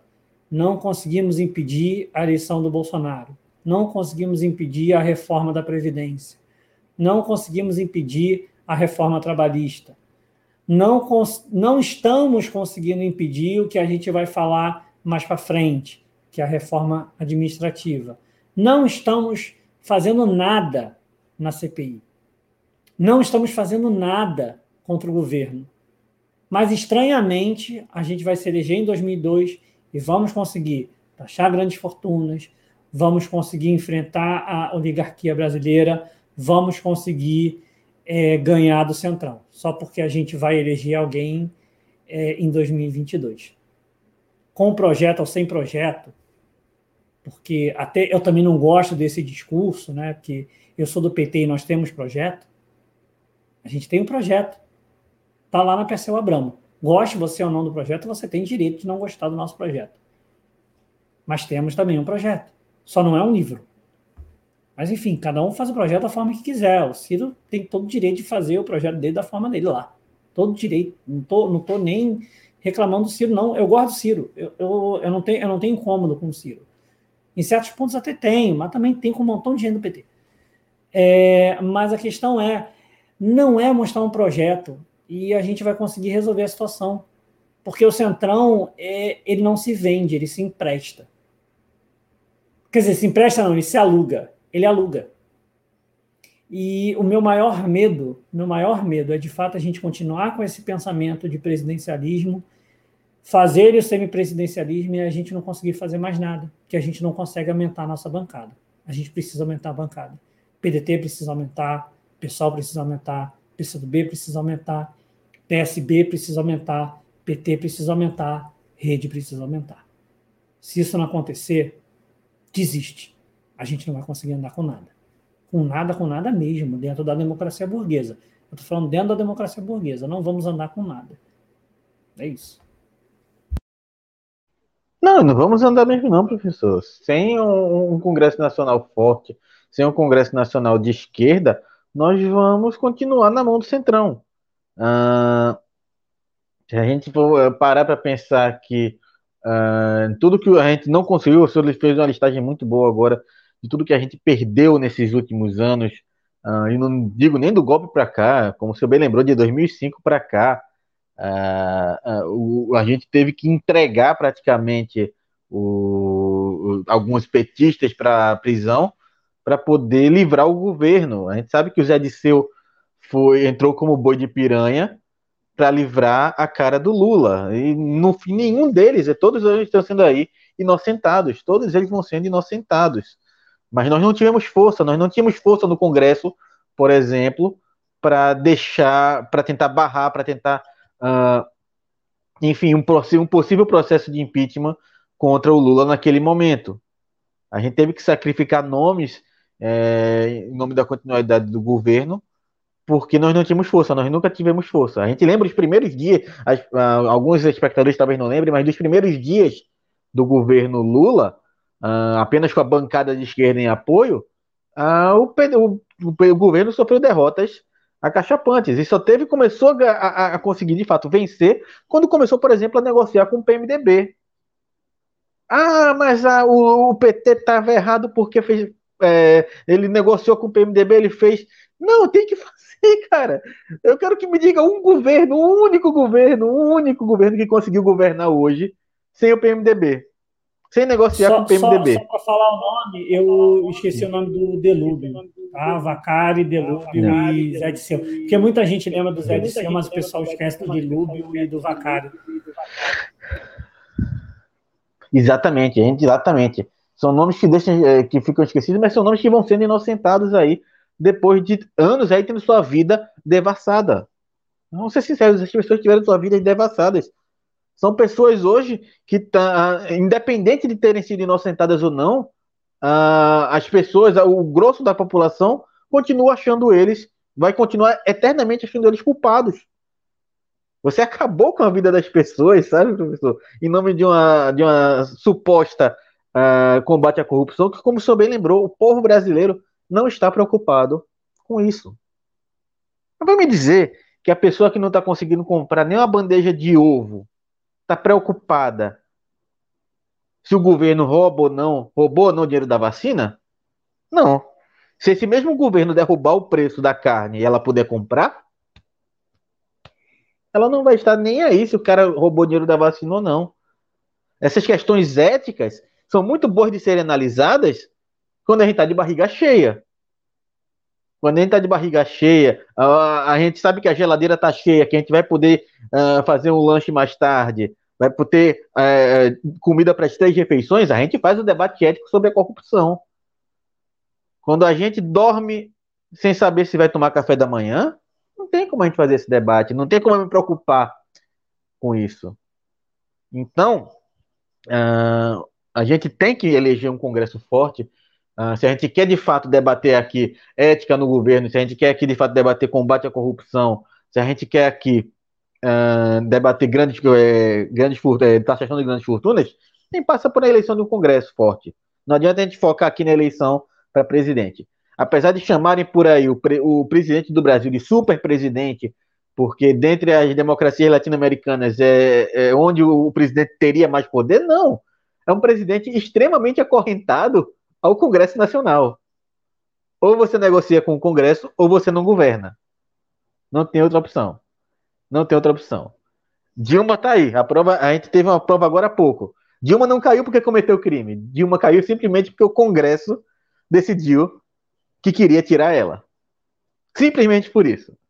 Não existe. É, tanto que é sempre bom dizer aqui. Dias depois que o impeachment da Dilma foi confirmado, o tal crime de pedalada fiscal passou a ser legal pelo Congresso. O Congresso aprovou a legalidade do crime de é, pedalada fiscal. Então, professor, uh, até para encerrar aqui meu comentário em relação ao Bolsa Família, uh, eu não vejo, eu não consigo ver, por exemplo, Paulo Guedes é, de, é, de, fato dando calote em grandes empresas para pagar Bolsa Família. Por mais que ele diga isso, por mais que o Bolsonaro vá para a live dizer isso, é, eu acho que no final o que vai ser aprovado é uma versão muito reduzida disso. E o meu medo maior, professor, é eles restringirem ainda mais o acesso ao Bolsa Família, como aconteceu, por exemplo, agora com o auxílio emergencial, que eles restringiram muito o acesso com um valor muito baixo. O que eu vejo, uh, da, principalmente da política que vem sendo implementada pelo Paulo Guedes, é justamente, uh, eu vejo o, o, Brasil indo por esse caminho. Então, diminui, uh, talvez um aumento não tão grande quanto o Bolsonaro promete, mas um aumento do Bolsa Família, mas uma restrição no número de pessoas que vão ter acesso a esse Bolsa Família.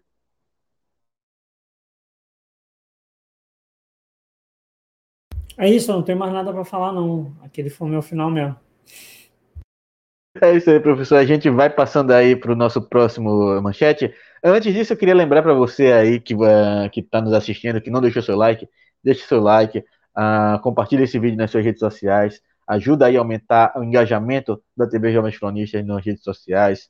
Se você está nos assistindo pelo Twitter, pelo Facebook, venha cá para o YouTube, uh, procura aí TV Jovens Cronistas. Se não é inscrito no canal, se inscreve, ajuda a gente a chegar aí na marca dos 6 mil inscritos. A gente conseguiu recentemente chegar aos 5 mil. A gente já está aí avançando, já está em 5,10 ali mais ou menos. Uh, mas ajuda a gente a chegar aí na marca dos 6 mil inscritos. É uma marca importante para a gente, é uma marca expressiva para a gente. E, claro, toda ajuda, assim, essas, essas, formas gratuitas de ajudar o canal, se inscrevendo, compartilhando, deixando o like, são muito importantes porque ajuda o engajamento, ajuda o, a, o YouTube a entender que esse conteúdo é de qualidade e merece ser compartilhado com mais pessoas. A gente segue aí, professor, para a nossa próxima manchete, porque, segundo o Arthur Lira, interesses políticos dificultam votação de reforma após novembro. Para o presidente da Câmara, professor, orçamento, recesso parlamentar e proximidade das eleições complicam mudanças estruturantes. A administrativa, a reforma administrativa será avaliada ainda em agosto, segundo ele. E é uma coisa que a gente estava debatendo, inclusive, com o Cláudio, professor, que é a questão do capital político. A gente debatia isso ontem, a questão do capital político, porque será que os deputados e senadores vão querer, próximo ao período eleitoral, uh, colocar seu pescoço numa reforma que é claramente impopular?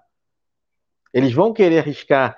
É, sabe aí que é segundo semestre de 2021, na cabeça deles já é período eleitoral, eles vão ter muito pouco tempo aí Uh, antes do que se considera o período eleitoral para eles, que é o período que eles vão querer gastar mais dinheiro para poder alavancar voto, para trazer voto para é, partidário A, partidário B, e fica esse questionamento. Eles vão querer, de fato, é, é, botar o pescoço deles na pedra para aprovar as reformas do Paulo Guedes, num tão próximo período eleitoral? E a segunda pergunta que eu deixo para o senhor é: o senhor acredita que isso vai gerar um aceleramento na aprovação dessas medidas? para que o, o, último trimestre do ano uh, fique sem nenhuma votação expressiva e uh, que prejudique a população, para que eles possam usar essa imagem de um terceiro semestre mais tranquilo no, no período eleitoral? Então, eu vou, eu vou fazer. É, um, quer dizer, eu vou fazer, não, eu vou é, pegar a frase do Arthur Lira completa para eu poder fazer análise. O Arthur Lira ele faz primeiro uma afirmação, depois ele faz um complemento. A primeira afirmação dele foi: infelizmente, com a polarização existente no Brasil hoje, é um assunto recorrente. Nós temos a obrigação de entregar as matérias estruturantes para o nosso país até o mês de novembro. E depois ele completa. Depois de novembro, com a votação do orçamento, com o recesso parlamentar, com 2022, a possibilidade das eleições chegando na nossa porta fica muito complicado, fica muito difícil. Interesses políticos, eu não tenho dúvida, se sobressairão sobre o interesse do país, o que é uma pena. É muito legal o, o, o, Lira ele terminar com interesses políticos. Eu não tenho dúvida se sobressairão sobre os interesses do país, o que é uma pena. É óbvio, né? Porque o, o Lira faz isso mesmo. O Lira já está já tão acostumado de, de, de, de colocar interesse político acima dos interesses do país que, pô, não tem como falar que é uma mentira que o Lira falou. Agora, isso reforça uma coisa que eu falei. É, e aí eu esqueci a data. Foi um texto que eu escrevi na época no, no Voz Operária. É, foi, se não me engano, foi em 2019. Foi em 2019. E aí eu, eu tenho uma grande felicidade que, na boa parte do Bolsonaro, eu acertei as coisas com muita antecipação. É, e aí o texto eu coloquei para o PIG, discurso Bolsonaro sempre foi no Ibope. Pô, mas não tem muito a ver com isso, Arthur. Mas aí eu finalizo uma parte, é, um, um, quer dizer, eu finalizo não, eu pego uma parte final do texto e eu, e eu coloco aqui, ó. A nenhum momento foram apresentados políticas contrárias pelas mídias que pautavam Bolsonaro em seus programas comuns. Lembrando que nunca sobre uma ótica de discussão política ou de fundo jornalístico, ou seja, Bolsonaro foi construído pelo PIG para ser exatamente isso, um falador de besterol e de frases preconceituosas contra as classes sociais mais exploradas, nunca confrontando de forma política, sempre de forma moral. Bolsonaro aprendeu corretamente, faz a mesma coisa que aprendeu desde anos atrás. Faz mídia e burburinho para fazer todos se distanciarem da discussão política. E hoje você tem a classe política fazendo uma análise muito semelhante do que a mídia já estava começando a fazer do Bolsonaro. A crítica do Bolsonaro não se dá à escolha da política socioeconômica do Bolsonaro. Ela se dá exatamente porque as besteiras que o Bolsonaro fala atrapalham o andamento das reformas. Porque no início desse texto, eu coloquei assim: polêmicas de Bolsonaro podem afetar votações no Congresso e ânimo de investidores. Avaliam líderes e empresários. Ou seja, esse grupo de pessoal está preocupado com as reformas andarem. E aí a gente reforça lá atrás do porquê o medo desse pessoal poder ser chutado. O que a gente falou lá no caso do Carlos Bolsonaro. As reformas precisam andar. E por incrível que pareça, quem atrapalha a reforma é o Bolsonaro. E aí, me desculpe, eu sei que tem gente que tem ódio meu por causa disso, e eu sou. Quer dizer, ódio, talvez, nesse caso, de fato, é uma palavra muito forte, mas o pessoal fica incomodado quando eu, dentro do PT, critico a defesa do impeachment do Bolsonaro. Porque eu acho que o, que o general Mourão seria muito mais eficiente conseguir andar todas as reformas do que o Bolsonaro. E aí, bizarramente, o que tem a fala mais fascista acaba dando uma possibilidade de, com a quantidade de besterol que ele fala, conseguir atrapalhar o próprio Congresso para pelo menos a gente chegar em 2022 com menos abacaxi para descascar. Porque, infelizmente, o que restou para a esquerda, eu não estou falando que isso é o certo, não, pessoal. Só que, infelizmente, é o que restou. Tá? É, é, o que restou. Eu não vejo a gente conseguir agora retirar o Bolsonaro, retirar o Mourão e colocar um governo popular dos trabalhadores. Me desculpa, eu não, eu, eu não vivo nessa realidade. Eu não vivo numa realidade dos meus sonhos. Eu vivo numa realidade concreta. Tá? Eu não vivo no, no, no que eu acho que vai acontecer. Tá? A revolução não vai acontecer comigo vivo. Infelizmente. Tá? Então, a realidade vai ser tentar descascar o mínimo de abacaxi para 2022. E por incrível que pareça, o Bolsonaro pode ajudar a gente nisso. Então, entre ter o Bolsonaro e o Mourão, eu prefiro o Bolsonaro. Porque o Mourão é um fascista clássico. E quando eu falo um fascista clássico, é porque os fascistas não eram idiotas. Tá? Eles não eram burros. Para você estar na SS, você tinha que ter pelo menos mestrado. Você tinha que ser bem formado. A SS era composta por engenheiros, por filósofos, por pessoa de nível alto. Não é à toa que o Hugo Boss também fez a, a roupa desse pessoal. Ele não fez a roupa de um pessoal pé de chão. Mas voltando à situação. O Lira sabe que é muito problemático a reforma é, administrativa muito próximo das eleições, porque ela dá muito suporte de discussão política que vai criar problema, que é o fato de você retirar muito, é, muito trabalhador que tem segurança e que não necessariamente é aliado ao governo, para muito trabalhador que vai ser associado ao governo. E para uma base que não é majoritária, isso é problemático. Porque, querendo ou não, o Reacinha tem parente funcionário público. O caso do Luiz Miranda é clássico. Luiz Miranda defendeu uma política que sacaneou o irmão dele. Eu tenho pena? Não, não tenho, não tenho nenhum mínimo de pena. Me desculpa, eu não tenho pena do seu irmão, cara. Que quem fez foi você, a pagineira, não fui eu que sacanei teu irmão. Não fui eu que sacaneei. Foi você mesmo que sacaneou teu irmão. Então, a gente ainda tem uma quantidade de servidores muito grande para atrapalhar. Não grande quanto os países. A gente, por incrível que pareça, tem menos funcionário público é, em porcentagem do que os Estados Unidos. Olha, olha que loucura. O país do liberalismo tem mais funcionário público do que a gente. Então, é, mesmo tendo pouco funcionário público, em questão de proporção, é, a gente tem um problema é, é grande aqui. Porque todo parente tem alguém que quer fazer concurso o concurso no Brasil sempre foi aquela coisa do pô, por que, que tu não está fazendo concurso? Cara, se bobear, você nem está ganhando mal. Os seus familiares conversar para você, pô, por que, que tu não faz concurso aí? Para tu ganhar uns 8 mil reais. Como se fosse uma coisa natural. Como se tu fizesse concurso, tu já consegue ganhar 8 mil reais.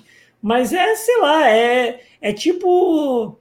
É, é, é, é tipo a lenda urbana brasileira é você fazer o concurso e você já está ganhando 8 mil reais. É uma lenda urbana brasileira que todo mundo já passou isso na vida. Acho que todo mundo tem mais ou menos a nossa idade, que começou para trabalhar com seus 20 e poucos anos, sempre teve algum parente que falava isso. Pô, faz um concurso aí, pô, não faz faculdade não, faz concurso público. Porra, teu primo aí fez concurso público, tá ganhando 8 mil. Então, assim, isso vai criar problema. Eles sabem que isso na, na hora das eleições vai criar muito problema. Muito distante, fez, fez, mas fez. Fica mais distante da, da, dessa questão e você já conseguiu fazer uma certa mudança. Se ficar para ter que mudar em 2022, eles vão ter que mudar próximo das eleições e vai ficar muito ruim. Então, eles sabem essa questão problemática, então eles precisam aprovar. E para eles precisarem aprovar, eles precisam que o Bolsonaro. Tipo assim, eu acho que o que pode salvar o Bolsonaro é ele ou ter um problema de novo no dente, que, que lembra que ele teve problema no dente, ele ficou uns quatro dias sem falar merda, e aí foi uma maravilha. Andou tudo no país do que, do que o governo queria. Ou aparecer novamente o Queiroz, porque quando apareceu o Queiroz e teve aquele problema todo, ele, ele também ficou caladinho. Então, assim, o que pode salvar o Bolsonaro é, de fato, ele se sentir muito acuado, de fato, a ponto de ele não querer responder. E aí isso pode auxiliar. É, agora, a gente sabe que o, o que o Lira quer. O, o, o Lira, como é o Centrão, e o Centrão é a maior força, como nós falamos é, na parte anterior, para eles é muito mais vantagem, porque aí não vai ter que negociar só ministério vai negociar cargo. Cargo para outros familiares, que é muito mais fácil, porque aí vai ser mais difícil você configurar é, é, a questão de parente, porque aí você vai contratar ele como PJ, como funcionário do próprio governo. Vai fazer o que o Crivella fez com o filho, com o. Esqueci o nome do filho dele, se é Marcelo Crivella também, mas enfim, com o filho dele é, sem criar um, um, um, problema muito grande, um problema criminal, entendeu? Então, é isso. Eles sabem que isso vai acontecer, precisam que o Bolsonaro se cale para eles poderem andar com, com tudo isso. O difícil é realmente isso, né, professor? É conseguir que o Bolsonaro mantenha a boca é, fechada, porque nos últimos tempos, o, tudo que o Bolsonaro menos tem feito é manter a boca fechada. Toda vez que ele sai ali para aquele cercadinho dele, ou que ele entra numa live, uh, pode ter certeza de que ele vai falar alguma besteira. Ele vai falar alguma besteira. Às vezes eu acho que o roteiro escrito na cabeça do Bolsonaro é escrito pelo Carlos. É escrito pelo Carlos. Aquilo ali que se passa na cabeça dele, o telepronto que tem na cabeça do Bolsonaro é escrito pelo Carlos, porque não tem outra, não tem outra alternativa. Mas de fato, Uh, a gente sabe que próximo ao período eleitoral, essa aprovação dessas medidas, principalmente a reforma administrativa, vai causar um impacto muito grande a, aos deputados. A gente, todo mundo aqui conhece, inclusive gente de direita e conservador que quer fazer concurso público. Eu na minha, eu estudei em faculdade particular de direito, então o que mais tinha na minha turma era a reacinha de direita. O que mais tinha na minha turma era reacinha de direita. E apesar de todos eles terem aquele discurso do Estado mínimo, todos também queriam a sua vaguinha no concurso público. Aqueles que não tinham escritório de advocacia da família, todos eles queriam sua vaguinha como procurador, como delegado, como juiz, como desembargador, enfim. Desembargador você não alcança por concurso público, mas se você não tiver passado no concurso público para juiz, você não consegue a vaga para desembargador. Mas o fato é que você, todo mundo conhece uma pessoa assim, que apesar de defender o Estado mínimo, quer a boquinha dele no serviço público e que se sentiria muito prejudicado uh, com a reforma administrativa. Então, vai ter muita gente ali do Centrão, muita gente que se recusaria, não a votar a favor, mas votar a favor tão perto do, do, do ano eleitoral, do período eleitoral, uh, ainda mais uma medida tão impopular. É, concordo com a análise do professor que a melhor alternativa agora para o Centrão para aprovar todas essas medidas, que todo mundo sabe que não são medidas do Bolsonaro, são medidas do Paulo Guedes, é que o Bolsonaro ficasse de boca calada para que eles conseguissem aprovar tudo rapidamente. E aí, é, é até interessante aqui é, lembrar o que o, o Matheus Fernandes disse. É, ele fala que parece notinha para a imprensa, porque já enfiaram a privatizações dos Correios em um dia salvo engano, eles estão tentando, inclusive, professor, já passar a aprovação da privatização dos Correios amanhã mesmo. Para amanhã mesmo. É, a gente sabe que eles vão fazer tudo a toque de caixa, tudo na maior velocidade possível, porque eles têm pressa de aprovar isso antes que a aprovação desses projetos prejudique eles no ano eleitoral, né, professor? Sim, é, é isso. E, e, e, o, e, o, problema dos Correios é que eles conseguiram rápido, porque os Correios, eu estava até um tempo, um tempo não, muito tempo atrás, bem antes da pandemia, eu cheguei a ver uma pesquisa dentro do próprio Correio, que eu fui entregar alguma coisa no Correio, eu fui pegar alguma coisa no Correio, era lá no centro da cidade, que eu tinha ido, deve ter sido 2018, por aí. É, era uma pesquisa lá de, acho que ainda era o governo Lula, não era Dilma, 70% da população confiava no correio. O pessoal conseguiu, em 10 anos, conseguir diminuir tanto a confiança dos correios, do pessoal, e conseguiu aprovar e tacar tudo isso de forma bem rápida, para poder se tornar mais fácil.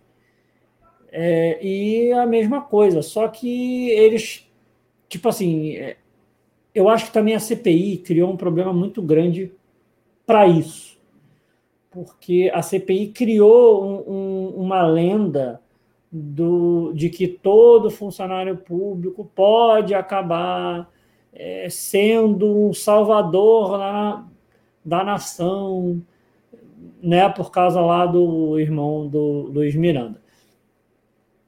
Então isso atrapalhou. E eu acho que eles estavam querendo andar antes do retorno da CPI. Porque que também, se eu, se eu acho é, como vai andar a CPI, não em questão de crime, a gente aqui já conversou que a CPI não vai terminar com criminalização de ninguém. Hoje já foi aquele cara lá que mentiu pra cacete, não foi preso, né? E, enfim, não que vai resolver, mas é, se cada vez mais se configurar a questão que foram os servidores que de fato impediram o pior de acontecer, isso vai atrapalhar mais ainda a reforma administrativa.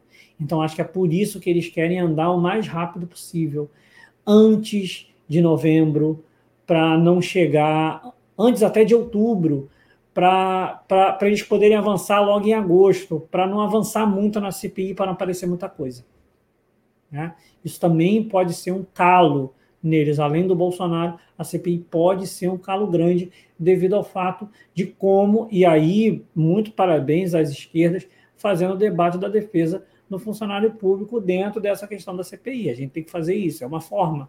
Já que a gente não tem força de voto, a gente pelo menos usa esse tipo de pressão.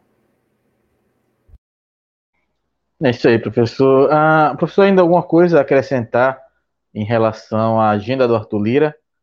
A gente segue aí, antes de passar para o momento Covid, professor, queria só passar aqui no chat para cumprimentar a companheira Adriana Arcanjo, que está aqui nos acompanhando, mas está trabalhando. Muito obrigado pela sua participação. É um prazer ter você por aqui. Espero que nas próximas possa ter uh, comparecer mais no chat para a gente poder debater junto aqui uh, nossas ideias aqui no JC Informa. Cumprimentar também o companheiro Adriano Garcia, Adriano, que vem chegando por aqui. É um prazer ter você por aqui. Lembrando que o Adriano, além de cronista esportivo, é o nosso editor de esportes, é responsável lá pelo JC Informa. O JC Informa não, JC Informa responsável sou eu, estou querendo passar a responsabilidade para os outros. É responsável pelo JC Esportes, é, que é um canal de esportes aqui do, da TV Jovens Cronistas, do projeto Jovens Cronistas. Vale muito a pena acompanhar, como o professor Arthur Luiz sempre faz questão de lembrar. É um dos poucos canais que transmite aí ligas muito alternativas, ligas que poucos canais é, têm coragem de transmitir. E claro, tem sempre a narração brilhante do companheiro Adriano Garcia. Então, terminando essa live lá, procura o JC Esportes e vai lá se inscrever. Para quem, quem gosta de ver de futebol russo, que não é tão maravilhoso assim, mas eu gosto porque eu torço o São Petersburgo, que quem não sabe era antigo Leningrado, é, teve Copa Russa há um tempo atrás. E os campeonatos europeus vão começar é, com todo fogo. Então, dá uma olhada lá, é maneiro para você poder conhecer mais o futebol, porque muita gente conhece aquele futebol mais comum de Eurocopa, de Champions League, então tem muito mais coisa interessante para ver e aparece lá. Então, dá uma olhada lá e ó, ele até falou, ó, na aba canais, você dá uma descida lá, dá uma olhada, procura o JC Esportes e dá uma olhada lá, porque é bom. Para quem gosta de futebol, como eu sou bastante viciado, até um pouco doente, veja. É isso aí, fica a recomendação aqui. Procurem lá o JC Esporte, vale muito a pena acompanhar. E deixo aqui novamente meu abraço para o companheiro Adriano Garcia, que está aqui no chat nos prestigiando. A gente passa aí para o momento Covid, porque hoje o foco, professor, não é nem tanto os números da pandemia. Tenho, ah, vamos ter uma notícia aqui ainda para debater dentro do momento Covid, porque ela é absurda de tão absurda.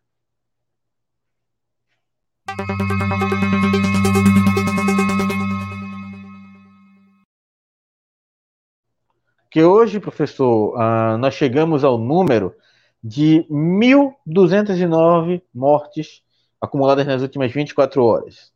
São totalizados aí 558.482 óbitos registrados desde o início da pandemia, com 32.316 casos novos de Covid-19 nas últimas 24 horas. Uh, o total de casos acumulados desde o início da pandemia uh, são 19.985.817 casos totalizados. Uh, casos testados são casos confirmados. A gente sabe que esse número pode ser absurdamente maior porque nós temos não tivemos testagem, não tivemos uma testagem em massa. Fica aqui nossa solidariedade a todos os familiares, amigos, namorados, namoradas, esposa, esposa, todas as pessoas que perderam alguém importante nessa pandemia e todo mundo que está vivendo o terror ainda dessa pandemia com alguém em hospital, alguém em, uh, em, em UTIs, alguém sofrendo com Covid-19. Fica aqui nossa solidariedade, nosso desejo de força. Mas, professor, apesar desses números ainda absurdos de alto, a gente tem uma notícia ainda mais absurda. Porque o deputado Eduardo Bolsonaro protocolou um pedido de impeachment contra o prefeito de Araraquara. O prefeito de Araraquara, para quem não sabe, é o Edinho Silva, do PT. Aquele que fez o lockdown completo na cidade de Araraquara e conseguiu reduzir uh, tanto a fila de espera por um leito de UTI como o número de casos e óbitos na cidade. Foi um dos pouquíssimos prefeitos, uh, um dos pouquíssimos governantes nesse país que tratou a pandemia com seriedade tratou a pandemia de forma séria, como deveria ser tratada.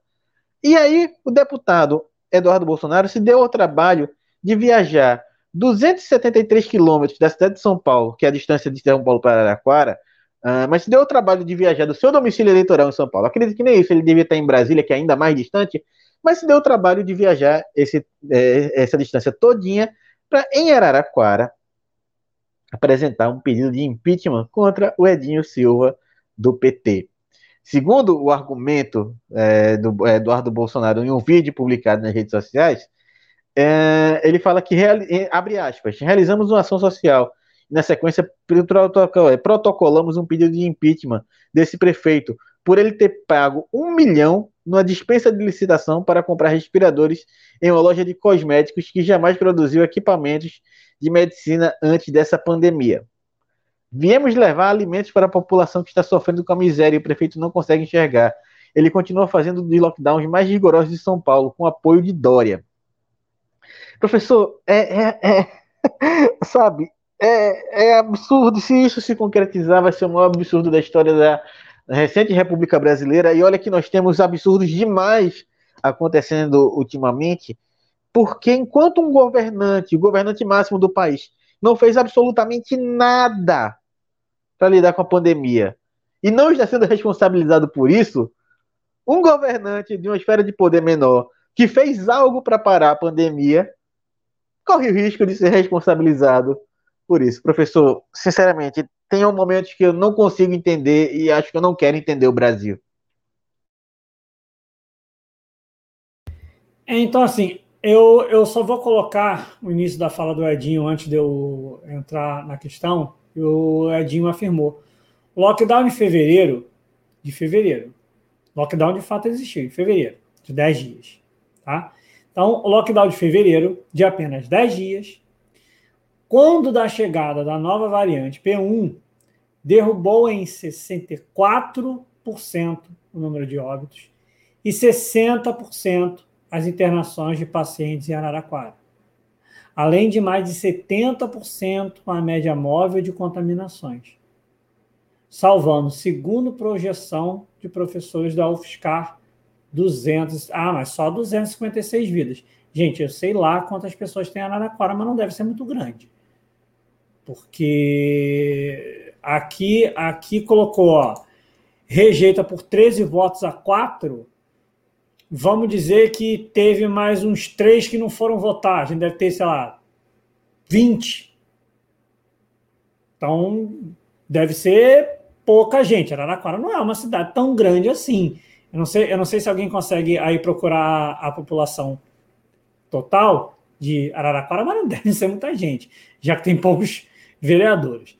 É, agora, o mais bizarro. É, professor, a, só para deixar aqui o número, em 2020 eram 238.339 habitantes. Então aí, 238 mil, aí beleza, 256 pessoas é uma quantidade razoável, né? É, se você botar uma. Eu vou, eu vou botar 200 e 200, tá? 200 Brasil, 200 Araraquara. Se fosse esse mesmo nível, 256 vidas seriam duas mil vidas em dez dias. Caraca, duas mil vidas em dez dias no Brasil, a gente teve dia de ter quatro mil mortes. Então é como se eu pegasse um dia e eu dividisse pela metade o número de mortos que eu teria. É uma quantidade razoável de diminuição, se fosse assim estou fazendo número muito por alto ou muito por baixo, porque eu estou jogando 200, 200, só para a gente conseguir entender a situação. É, o mais bizarro é a justificativa.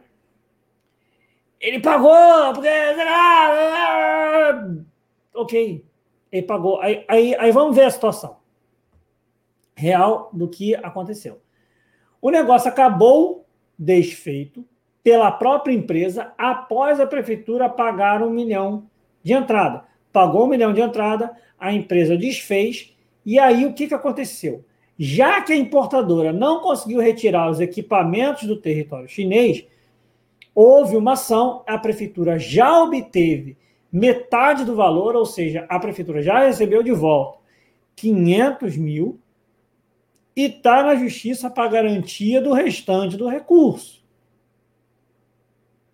não tem nenhum problema de acontecer um calote por uma empresa. Quer dizer, tem, porque o calote é um problema, mas não tem porque isso pode acontecer.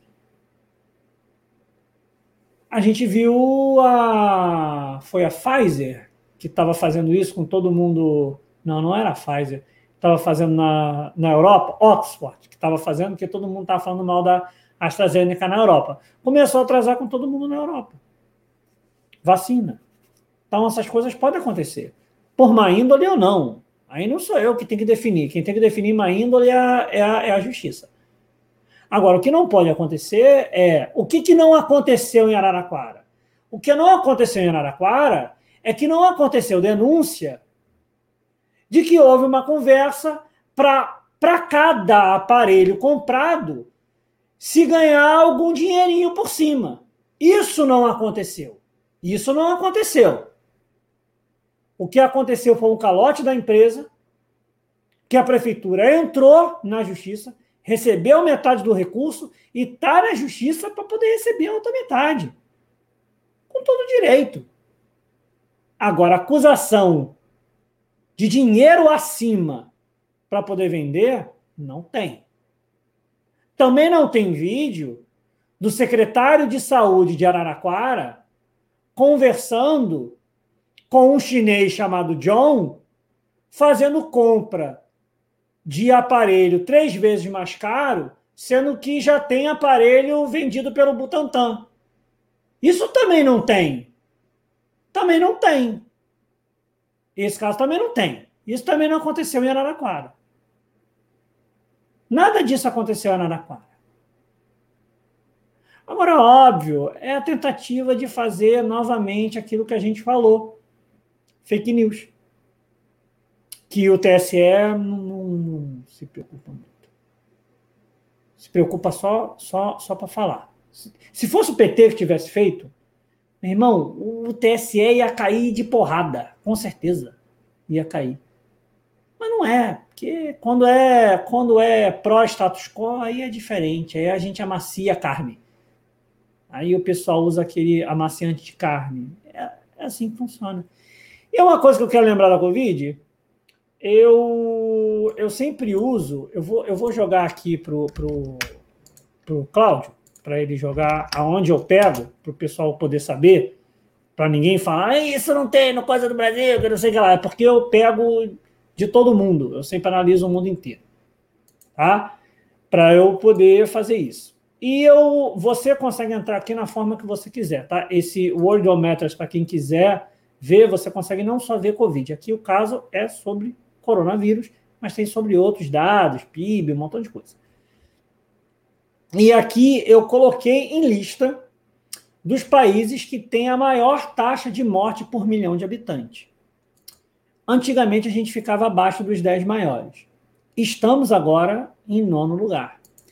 E olha que legal é, entre os 10 que mais morreram por milhão de habitantes, a gente só tem um, dois, três, quatro, cinco com mortes ocorridas hoje. Ou seja, cinco países já passaram pelas ondas problemáticas e já não estão tendo mais mortes diárias. Cinco países estão. Dos cinco países que estão tendo, Peru teve 80 mortes hoje, Hungria teve duas mortes, República Tcheca teve uma, Bulgária teve três, nós tivemos 1.200 mortes.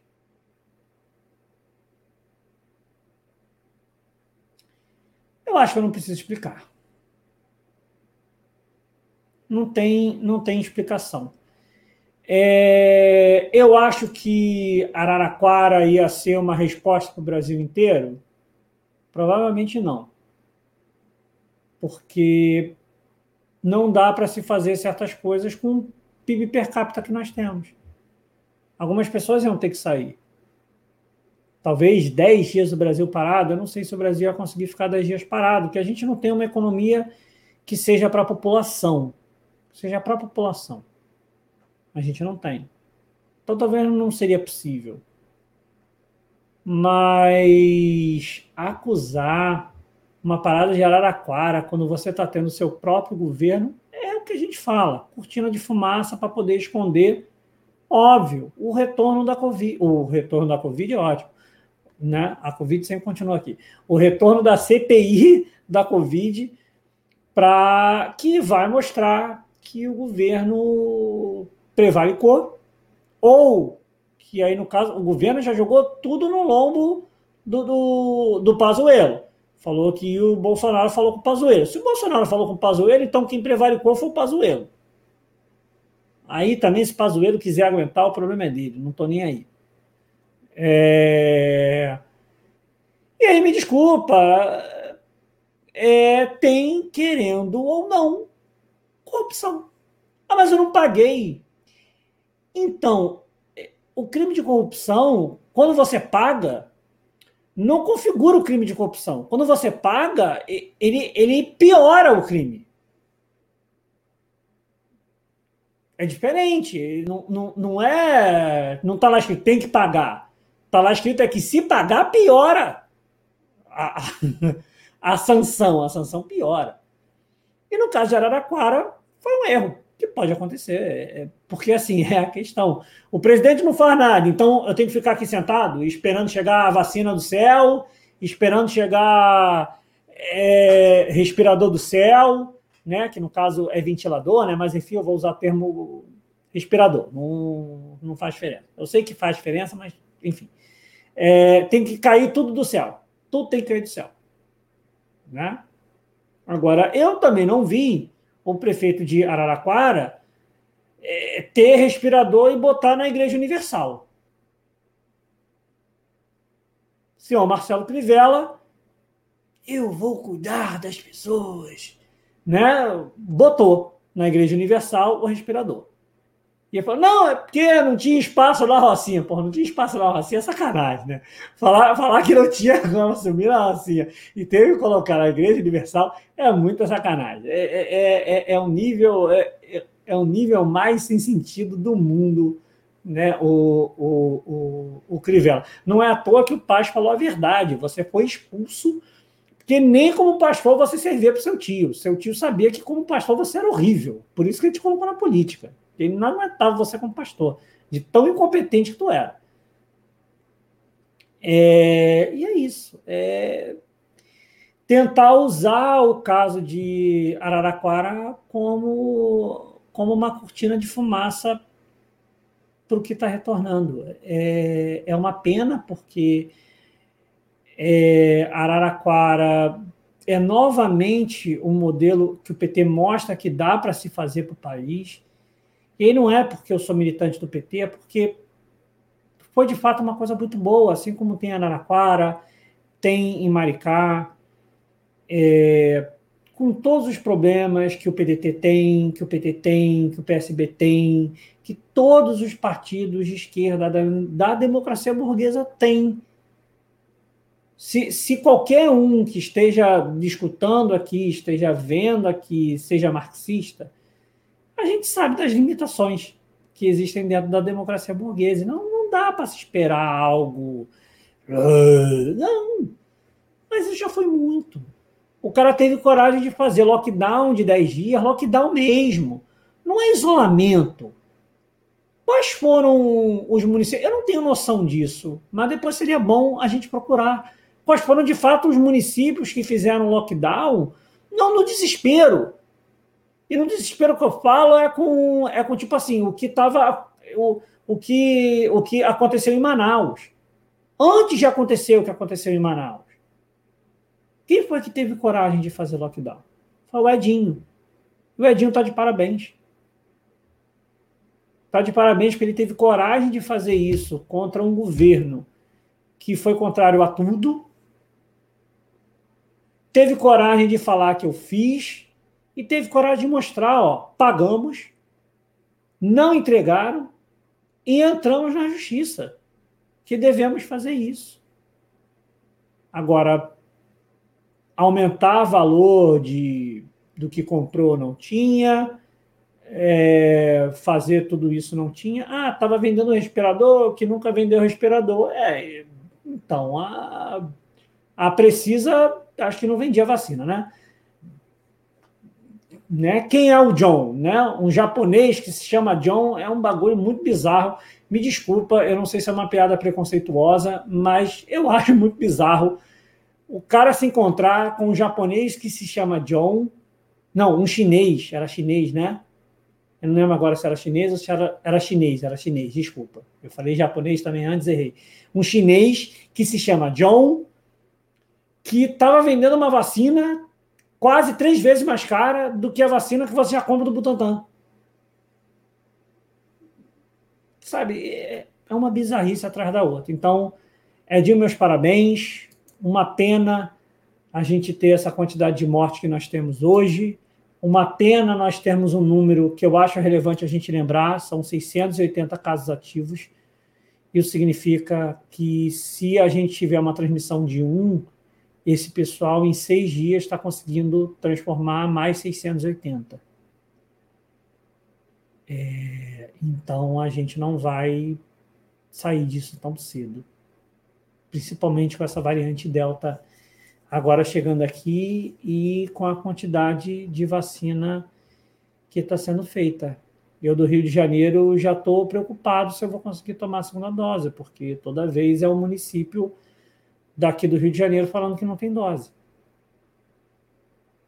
E eu estou trabalhando todo dia na rua. E a quantidade de gente é, que morreu sem poder, é, sem poder dar um tchau.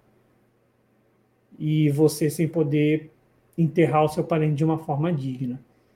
E só para finalizar, é, eu quero relembrar a situação calamitosa que agora é o maior, é, é o país com o maior número de casos é, totais, né? Que o Brasil ainda está em segundo lugar com, com a prata, só que a Indonésia, infelizmente, está com essa medalha de ouro. E a Indonésia está passando agora uma situação muito problemática, sendo uma ilha. É, então, meus pesares a todo mundo que teve perdas familiares. É, se você puder, você fica em casa. Se você não puder, usa máscara. Usa máscara o dia todo. É, usa, de preferência, compra aquela KN95, que é o termo chinês. Se vier da China, vem escrito KN95. Se vier daqui é PFF2. Faz o que eu faço. É, eu comprei um saco com 10. É, são cinco dias na semana, porque normalmente sábado e domingo eu não tenho, eu não tenho saído. Então você tem um saco aí para uns, do, uns dois meses, pelo menos. O que que, o que que você vai fazer? Ou até mais, porque tecnicamente essa máscara, se você usar de forma continuada, ela dá mais tempo. Então você pode até. Você segura cinco, usar uma na segunda, uma na terça, uma na quarta, uma na quinta, uma na sexta e guarda de segunda e você consegue usar por pelo menos 12 horas. Se cuidem, tentem ao máximo é, se proteger da forma que for possível e é isso. Meus pesares e a gente vai estar nessa situação. É isso aí, professor. Reforça aqui os pedidos de cuidado que o professor Arthur Luiz fez. Não acabou ainda, está longe de acabar. E se a gente não tomar cuidado, é, o pesadelo vai ser pior do que já foi no começo do ano. Só para dar umas informações, professor, que eu estava é, olhando enquanto o senhor falava, uh, morreu no Brasil mais de duas vezes a população de Araraquara. É como se nesse período de um ano e meio a cidade de Araraquara tivesse sido exterminada duas vezes e mais um pouquinho. Mais um pouquinho não, mais um pocão. Que são quase 100 mil mortes a mais do que a população da Araraquara multiplicado por dois. Uh, e para deixar aqui, eu encerrar uma última notícia, uh, a polícia de Minas Gerais matou um jovem de 20 anos na porta de casa. O jovem Jefferson, de 20 anos, foi assassinado na frente de casa pela polícia de Minas Gerais. Uh, mais uma vida, uh, uma vida pobre, uma vida negra ceifada pela polícia. Mais uma vez que a gente tem que vir aqui denunciar uh, o genocídio que a polícia empreende sobre a população jovem. É, a gente eu vi a notícia agora aqui pelo Twitter e fica aí, fica aí nossas condolências a família do Jefferson. E mais uma vez o repúdio, professor, a, a, a forma como a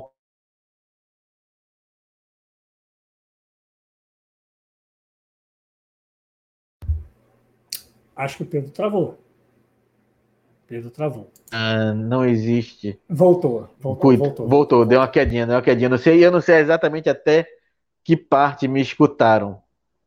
Mas aqui deu uma quedinha geral para todo mundo. Acho que acho que o Carluxo me encontrou e está querendo me tirar do ar, professor. Mas é isso. Fica aí minha, minha, nossas condolências. E a gente vem aqui, professor. Queria agradecer muito sua participação. É muito importante ter o senhor de volta aqui. Sua, os seus comentários são sempre excelentes, são sempre brilhantes. Muito obrigado pela sua participação, muito obrigado pela sua presença. Deixo aqui minha boa noite para você, professor Arthur Luiz. Espero contar com o senhor semana que vem. Boa noite, Pedro. Boa noite, Cláudio. Boa noite, Adriano. Boa noite, todo mundo dos cronistas. Boa noite a todos vocês que conseguiram aturar a gente por mais duas horas. Se bem que quase sempre são mais duas horas.